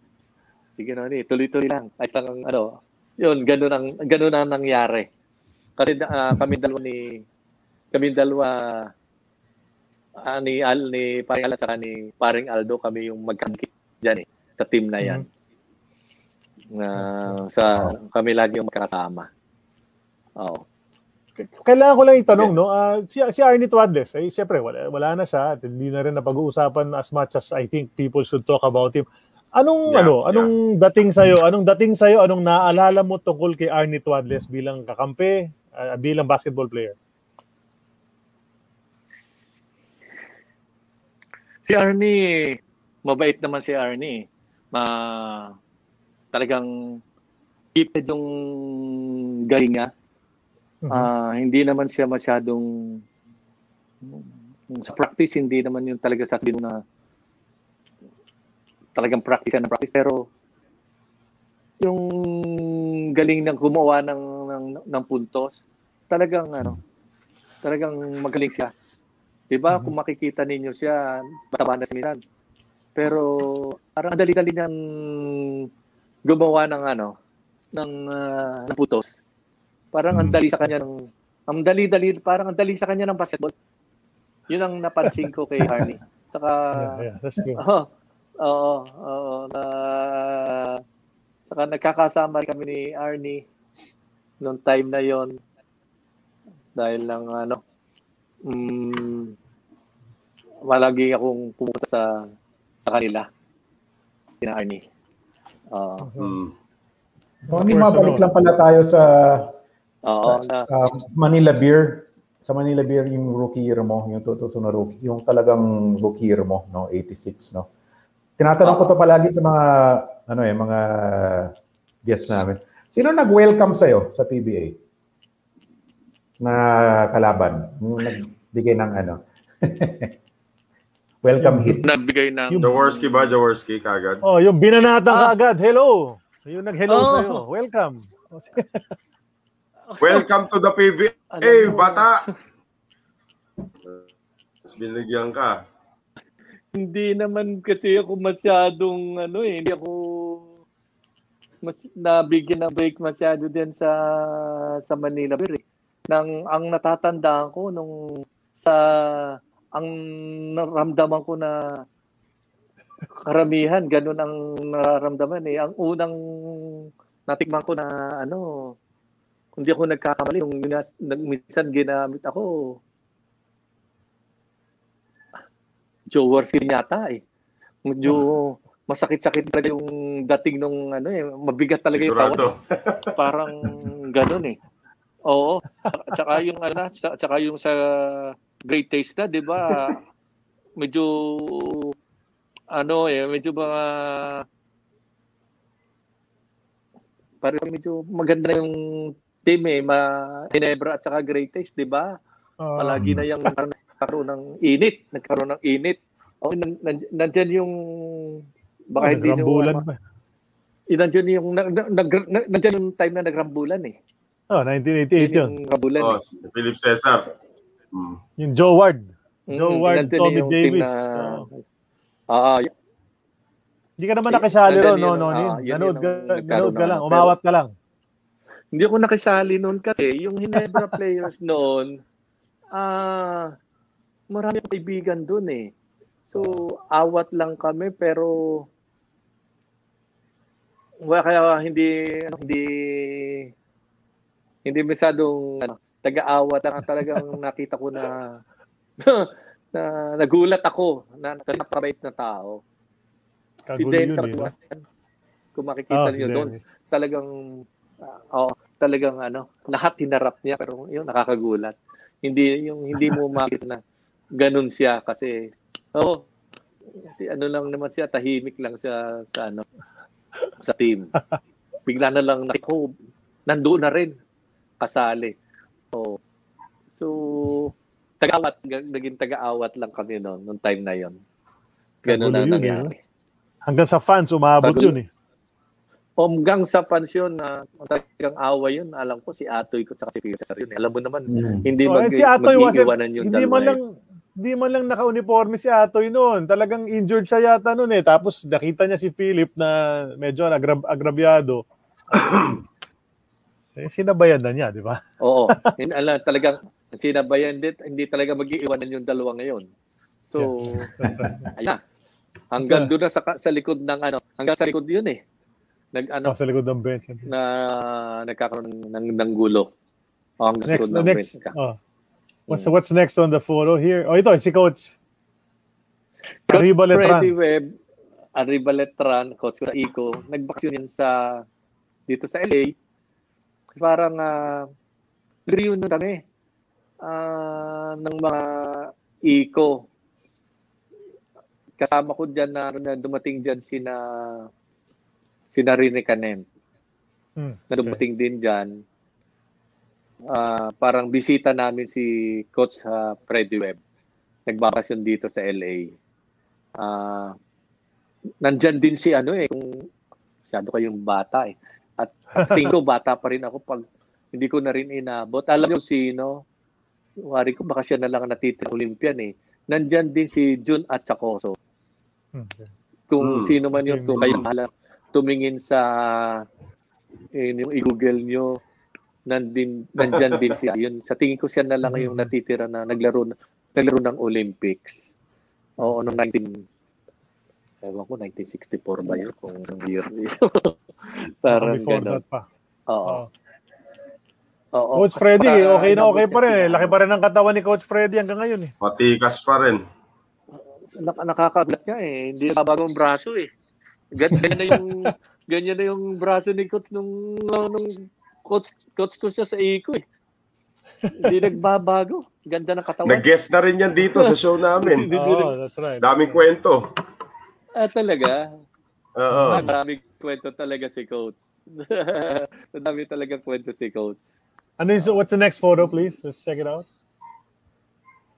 Ayun, Ricardo Brown, Bernie Fabiosa. Ayan. Yan, Great Taste Reunion. Great Taste Reunion yan. Ano yan, tribute kay Maestro, kay Baby Dalupan. Nagkaroon kayang mga anak. Nagkaroon, oo, parang mga tribute kay Coach. Nagputahan kami dyan. May mga iba din naman yung player na dumating but talagang ang ano yung lahat ng naglaro kay Coach Baby naman dito sa LA parang nagpumunta diyan pero kasi nga kami tatlo magkakasama kami sa Great Taste. Kaya nagpakuha kami ng picture. Diyan. Oo. Great Taste na rin. Medyo mahusay naman yung ano. Oh, medyo mahusay naman yung dalawang kasama mo diyan. Marunong maglaro pareho. Ha? Medyo marunong pareho yan. Pareho. Nasa ano, 40 greatest lang naman ng PBA yung dalawang yan. Sobrang galing. Medyo ano talaga. Grabe. Talagang magaling. Oh, depensa-opensa yan. Depensa-opensa yan. Talagang magaling. Oo. Pwede mong sabihin na talagang kilalang-kilala. Yun ang matatag. Noni, balik lang ako nung end of 88, ano? Parang yun na yung last season mo sa PBA. Anong nangyari pagkatapos nun? Bakit hindi ka na na-sign up ng ibang team? Kinikwento ko dyan eh. Kinikwento ko yan kay Charlie. Nung 88, ramdam ko na hindi na ako sa pamilya na. Siya doon gagamit. Kinausap ko si Coach sa Dalupan. Sabi ko, Coach, baka pwede niyo kung i-release na sa kalagitnaan ng 88, pwede naman yung kukot sa i-release na kasi kinukuha ko ni Jolie pa sa Shell. So, iniintay ko yung kung anong gagawin kasi ayoko nang banggitin kung sino yung pangalan. Sinabi na sa akin ni Coach Joe na sabihin mo kay dalawa na itong ka-trade. I-trade ko sa iyo ito. Trade. So, intay. So, walang nangyari. Natuloy pa rin ako sa Presto, sa Great Taste. Parang, wala ng chance na gamitin. So, ang inaasahan ko, pagkatapos ng league, punta ko ng Shell, alam naman yun ang nangyari. Biglang nag-coach si Jolie pa, bigla sa ng feeling team, na-coach siya. Mas pinili niya ang mag-coach doon kaysa mag-coach sa Shell. Biglang naging coach si Dante Silverio. Eh, siguro. hindi niya ako gusto. Hindi ako gusto. Mm. So, yun na. Yun ang nangyari. Ano, siguro, ala na. Ano, na, nagtapa akong maglaro ng amateur eh. But, parang iba na yung, ano, nawala na yung, ano mo, iba na. Tsaka, nakakaroon ka na rin ng, yung, nakakaedad, tapos, alam naman ninyo, salo nga, nasira naman yung tuhod ko, masakit na din. So, tumigil na. Nag-intay na ako, umuwi ako ng probinsya. At yun na, pagdating ko ng probinsya, teka, wala na yatang nangyayari sa akin. Hindi pwedeng puro asa na lang sa gulang. Dapat may sarili kang, nakakahiya din naman na nandun ka lang sa parents mo. Uh-huh. So, nag-decide ako na pumunta ng US. Sabi ng kapatid ko, subukan na dito. Nandito na yung kuya ko. Subukan na dito. So, apply ako sa embassy. Ang dali-dali lang kasi madaming tatak yung passport ko. Madami ako napunta bansa. So, nakapunta agad ako ng 1991 na ako. Sa... Well, may isang nanonood na dati mong kakilala, nanonood ngayon si Coach Freddy Webb mismo, nanonood na sa atin ngayon dito. Ako, idol. Coach, salamat, bigyan niyo ko ng break. Talagang, yun ang masasabi ko na pinakamalaki na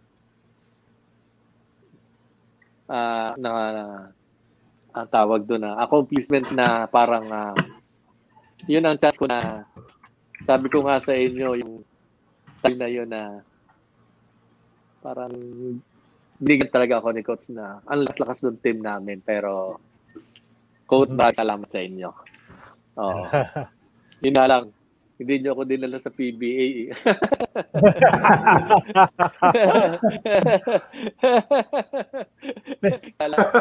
Kala ko kasama nyo ako doon sa rin. Okay kayo sa... Wala din. May photos pa ba? The last one, yeah. Can you show the last one? Yeah, ito, family na, ano ni? Ito bang anak mo lalaki, hindi na nag-basketball? Alam mo, talagang, bata, tiro ko yung mag-basketball eh. Kaya lang, mas pinili ng maging mag-aral. Small word baka alam nyo, nag-aral yan sa Pepperdine. Doon nag-aral yung anak ko. Sabi ko palagi sa kanya, anak, dito nag-aral yung star namin, yung magaling na player sa amin, si Ricky Brown. That's right. One time pinuntahan namin yung ang mga sports. Alam naman niyo, 'di ba, sa school pinuntahan namin. Alam niyo, ganun pala talaga kasikat at kagaling sila. Si Ricky Brown. Meron siya sa kagaling. Parang Pepperdine Hall of Famer yata siya. Oo. Tama. Talagang ito namang anak mong babae, Noni, hindi naman nag-volleyball. Diba? Baka hindi siya nag-volleyball. Siya pala sa Valdez. Dancer siya. Ang hilig niya magsayaw. Dancer talaga? Okay. Yun ang kanyang nagustuhan. Pumasok siya dun sa California Institute of Arts. Tapos sa dancing yung kanyang ang kanyang ano diyan. Puro sayaw yung anak niyan. Yun namang wife ko, nagtatrabaho siya sa University of Southern California as a revenue cycle manager siya ng sa USC, University of Southern California. Okay. Galing doon siya. So, pero ikaw Noni, anong inaatupag mo ngayon diyan? Are you retired already? Busy ka ba? Nag-work ka pa rin? Wala na, retired na ako. Okay. Retired na ako. So sa bahay na Sa bahay na lang ako. So, may kaunti naman tayong ano. Siyempre, palaging gusto natin na umuwi na tayo, uuwi sa atin, sa Pilipinas. Mm-hmm. Nawanan Diyos, may nakaunti naman na nakapag-invent naman ng kaunti sa atin. Nakapag-ipon naman ng kaunti. Oo. Nakapaglaro ka ba? Nagsushooting-shooting ka pa rin? Matatawa kayo. Hanggang ngayon, meron pa kami ako, no? Merong basketball court sa kalsada. Tinayo namin ng anak ko. So, shooting-shooting na lang. Oh, okay. Shooting-shooting na lang. Hindi na masyadong mataas yung talon. Hindi na masyadong jump shot. Set shot na lang. Wala lang talon. Set shot na lang. Set shot na lang. Yun lang ang ginagawa ko. Okay. Yun ang exercise ko. At saka, the same time, treadmill, yun ang ano, hiking, yun ang exercise ko yun. Mm-hmm. Parang si Abe King, parang hiking din ang ginagawa dyan. You know, ang galing nung story mo, because gaya ng linigay namin sa poster, you were a champion on all levels, from college, then sa amateurs, hanggang sa PBA, nakasama ka sa mga championship team. I always believe timing is everything. Minsan, minalas ka dahil may kapwesto ka sa team or mali yung pagka-drop sa'yo or si UK Jolie pa nga, join ka na sana doon, biglang umalis si Jolie pa. Pero, okay naman na naging kapalaran mo dyan sa States. No? Nakwento mo sa akin noong isang araw and you're doing very well. Yung mga anak mo, okay naman ang naging kinalabasan and all of that. So okay na okay ka pa rin. Very blessed ka pa rin, Noni. Thank you for sa pag-share mo ng mga kwento mo. Salamat sa pag-share mo ng mga kwento mo sa amin at sa aming mga followers. Na-appreciate talaga namin yan. Siyempre, nasa 2-hour mark na tayo. Medyo patapos na rin tayo rito sa ating episode 79. Bagay na bagay sa'yo dahil 1979 ka nga. Sabi mo, pinakaswerteng mo. So normally, bago kami matapos, may mga kanya-kanyang ano kami ng mga kasama. Yung meron kaming segment dito, yung X's or O's. Bibigyan kita ng mga choices. Yeah, alam mo naman yan. Nakita-kita mo na siguro sa ibang episode yun. May mga choices ako bibigay sa'yo. Sabihin mo lang kung sino yung choice mo or alin yung choice mo. Wala nang paliwanag yun. Ha? Bahala na, di ba? Tamaan kung sino okay. Ma-open, di ba? X's or O's ha, for episode 79. Umpisa natin. Number 1. Mon San Juan or Ito Esguerra? Ito Esguerra. Joshua Villapando or Ricky Cui? Joshua Villapando. Okay. Tem Gancaiko or Jay Ramirez?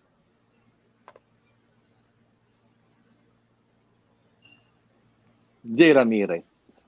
Okay. Nemi Villegas or Bonnie Carbonell? Hindi mo naging coach si Bonnie? Freddy Webb. Naging coach ba si Bonnie Carbonell? Parang consultant lang siya or parang ganun ng Arellano University. Okay, so ibahin ko. Nemi Villegas or Freddy Webb? Freddy Webb. Taskmate ko kay Coach Webb. Oo. Para si Ray Lazaro din, ganun. Freddy Webb, the best coach, sabi niya, di ba? Ito, classic. Tito Eduque or Baby Dalupan? Or sina? Tito Eduque or Baby Dalupan? Baby Dalupan. Ito, mga imports mo nung 86. Michael Young or Harold Keeling? Michael Young. Okay. Yung kalaban nyo naman, Bates or Hackett?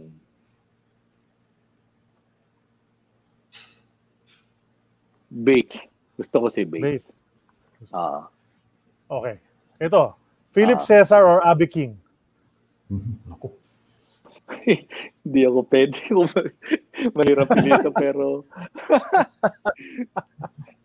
siyempre tulong kumpare ko kay Abiki, okay. Abiki. Pero napakahirap pumili doon. Masaya ka na adult ko pili. Pero Abiki.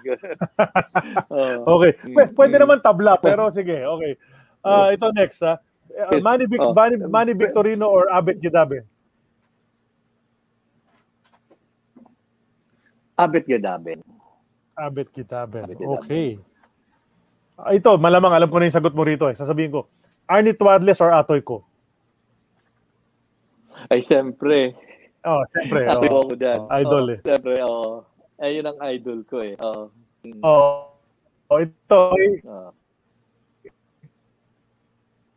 Ito, si Ping Alan Kaidik or si Carl Brown? Ano yan? Nawawala. Puputol ka, Charlie. One more time. Narinig ba? Okay ba ako? Hindi. Can you hear me? Or Ricardo can you hear me? Yeah, we can hear you. Yeah. Okay, ulitin mo. Yeah. Okay, ulitin mo. So, si Alan Kaidik or Ricardo Brown? Or Ricky Brown? Alan or Ricky? Kaidik or Brown? Wala. Alan or Ricky daw, Noni?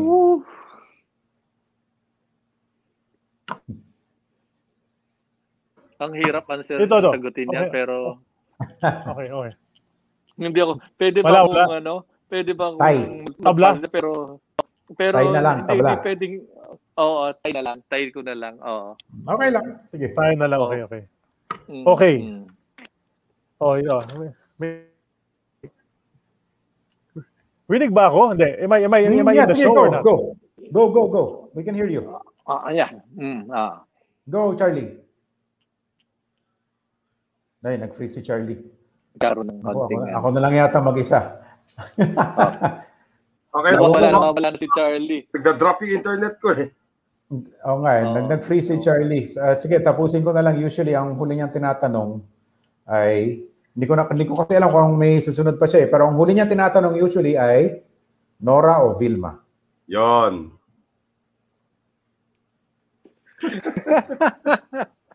Siyempre kukunin ko ni Vilma kasi naging governor yun ng Batangas.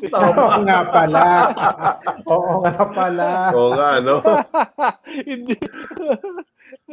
Sige, habang inintay natin si Charlie Sid, meron kang ikaw meron kang questions din para kay usual question mo para sa guest natin. Yeah, ako naman Noni. Sino yung 5 favorite teammates mo of all time? Hindi the best pero favorite mo, paborito. Kasama ko sa basta kahit sa amateur or hanggang pro. Kahit saan. Kahit saan. Favorite teammate ko, una, nung amateur ako, siyempre si,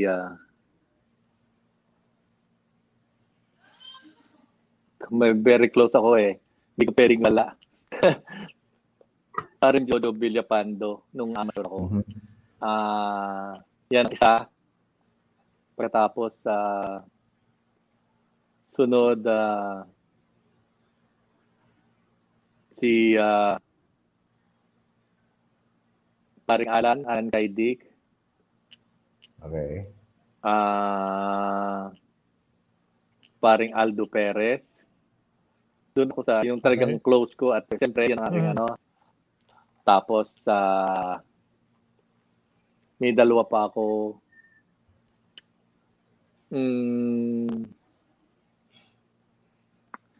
Siguro yung dati kong teammate at parang mentor ko nung college ako si Ramon Navales. Okay. Mounting para kumpare ko din. Tapos sa last siguro nung PBA pa rin ako si isa diyan si nakakasama ko at paring Abi King. Abi. Yung lima na yun. Mahal na mahal ka rin ni Abi ha. Sabi ni Abi, mahal na mahal ka rin niya. So, yun, hanggang ngayon kasi may contact rin kami. Oo. Ni Paring Abe. Ah, Paring Abe. Yun ang aking lima na masasabi na. Lahat kasi yan, ano. Lahat yan kumpare ko. Talagang close kami. Close kami. Hmm. Yan ang ano. Yeah, we can hear you, Charlie. Pwede ko ituloy. Ay, well, tinapos ko na yung Nora o Vilma, pero kung may iba kang ihahabol. Ano yung pinili ni Noni sa Nora o Vilma? Oh, siyempre. Batangas Governor. Oh, siyempre nga pala. Oo, nga pala. Vilma nga pala. Siyempre. Ha? Di, okay na siguro. Well, may ibang magaganda sana, pero okay na. Okay na siguro ako dyan. Oh, na yung legacy ba naitanong na ni Noel? Hindi na daw, pass na raw si Noel kasi pass na si Noel, mahirap may internet niya kasi. Okay, so, Noni. So yung career mo, napag-usapan natin from the start, from San Juan, Batangas all the way to the end, no, which was in PBA, and then now you're doing very well. You're doing very well sa US ngayon. Baka may mga gusto kang pasalamatan o batiin sa iyong basketball journey na pwede mo nang i-acknowledge silang lahat ngayon. Nawawala na naman? Ano? Parang nawawala. Ayun. Noni, can you hear me now? Narinig mo ako ngayon? Nawawala. Hindi ko madinig. Nawawala. Sid, paano? Pabati mo na. Ay, Noni, ako narinig ba? Noni, ako. Ako narinig mo ako? Hello, Noni, ako. Hindi ko kayo madinig, nawawala. Nawala yung audio. Hello. Okay na ba? Wala, hindi naman niya marinig. Noni, dinig mo ako? Nawawala na. Hindi ko kayo madinig. Hello. Oh, nawala yung audio niya. Well, Noni. Anyway, well, wala. Okay. Dinig mo na kami? Dinig mo na kami? Yan. Nadidinig na. Okay na. Oh, yun, sige. Noni, batian portion na. Pwede ka nang bumati sa lahat ng mga pag may gusto kang pasalamatan, i-acknowledge. Nawawala. Ay, nako. Nawawala. I want to say goodbye per well. Hindi ko kayo madinig. Noni? Noni. Hindi niya madinig talaga. Wala. Nawala yung audio. We can just cut it short. Kaya nangyari sa dulo pa nagkaganyan. Teka. Hindi ko kayo madinig. Message ko siya. Oo nga. About the nawala na yung mo? Wala na yung mo? Nagkaroon bigla ng diferensya. Ito. May message ako. Message. Yan. Nadidinig ko ngayon. Tingnan mo yung message na sinulat ko. Just aside sa chat. Kung hindi mo babasa, anyway, Noni. Hindi ko makita. Pagkakataon mo na. Pero nainig mo kami, pagkakataon mo na bumati sa lahat ng mga tumulong sa'yo sa basketball journey mo. What happened? Technical problems. Ito talaga technical problem. Hindi ko rin nakikita yung chat. Yan, nadidinig ko. Pero narinig mo na kami. Noni, pwede ka na bumati. Lahat ng gusto mo i-acknowledge o batiin o pasalamatan, pwede na. Kasi hindi ko kayo nadidinig, pero nadidinig ko yung sabi ng kapatid ko, yung kung sino yung gusto kong pasalamatan sa nung tama ba ako? But hindi ko alam parang nagkaroon ng diferensya yung audio ko. Hindi ko kayo madinig, pero go yung go lang. Yung kabilang yung mga kapatid ko nadidinig ko yung pinag-uusapan niyo eh. Sige lang. Pwede na kayo bumati.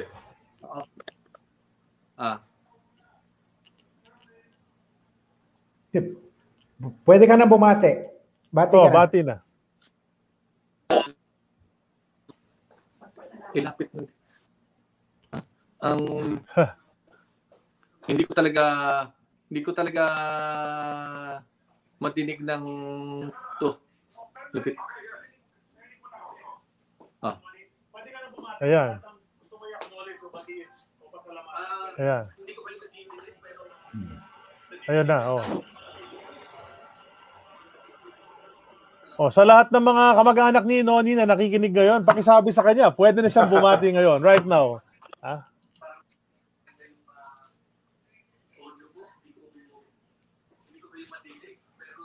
Okay. Ay, nawala, ano? Okay, you can start. You can start na, Noni. Please, ano, please ask Noni to acknowledge and thank everybody. Hindi ko kayo anong papatingin ko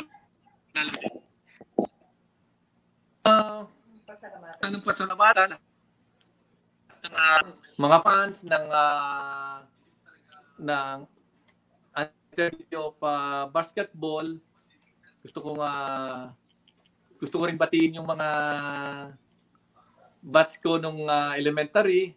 Ang tagal na, batch 71 at saka yung mga batch 75. And of course, yung mga hindi ko naman na yung mga at saka yung katingin lahat na dito sa anong ito sa inyong show. So, binabati ko din lahat ng mga naging teammate ko sa Masagana na si June Portosa na nagse-celebrate ng birthday na ngayon. Saka yung ibang alam nyo, yung kahit hindi na teammate ko sina Santi Ortega ng FEU and kahit hindi ko nakausap si mapakabait na tao si Chris Magari. And of course, yung mga nakasama ko rin sa Crispa, binabati ko din lahat. Maraming salamat ulit sa inyo, Sid, Noel. Kahit wala siya ngayon dito sa show, si Jay. Oo, si Jay, siyempre. Maraming salamat sa inyo lahat. Maraming salamat din, Noni. Thank you so much to Noni Robles, no, for being our guest for episode 79. Huh? Of course, we had some technical problems. Pasensya na, ganun talaga. But a great show nonetheless. Salamat sa pag-share ng kwento mo. Guys, to all our followers, before we sign off, Sid, you gotta brandish that.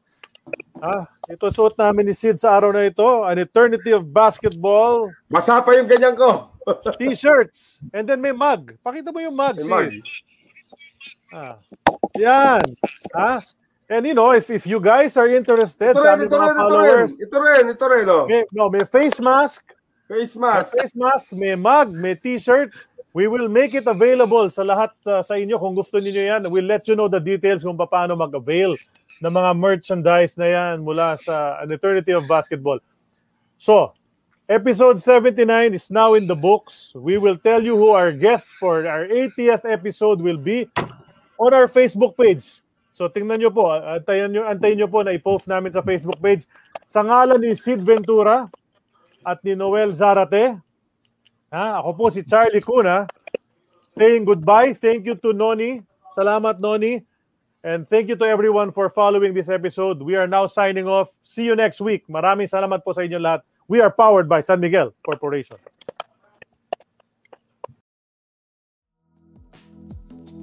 That concludes this episode of An Eternity of Basketball. As a reminder for this show and others like it and projects like it, go to globallyballin.com as well as follow Globally Ballin on all social media, including facebook.com/globallyballin, Twitter @globallyballin, and Instagram. You can also follow this show directly at An Eternity of Basketball on Instagram or facebook.com/An Eternity of Basketball. Thank you, and make sure to catch next week's episode.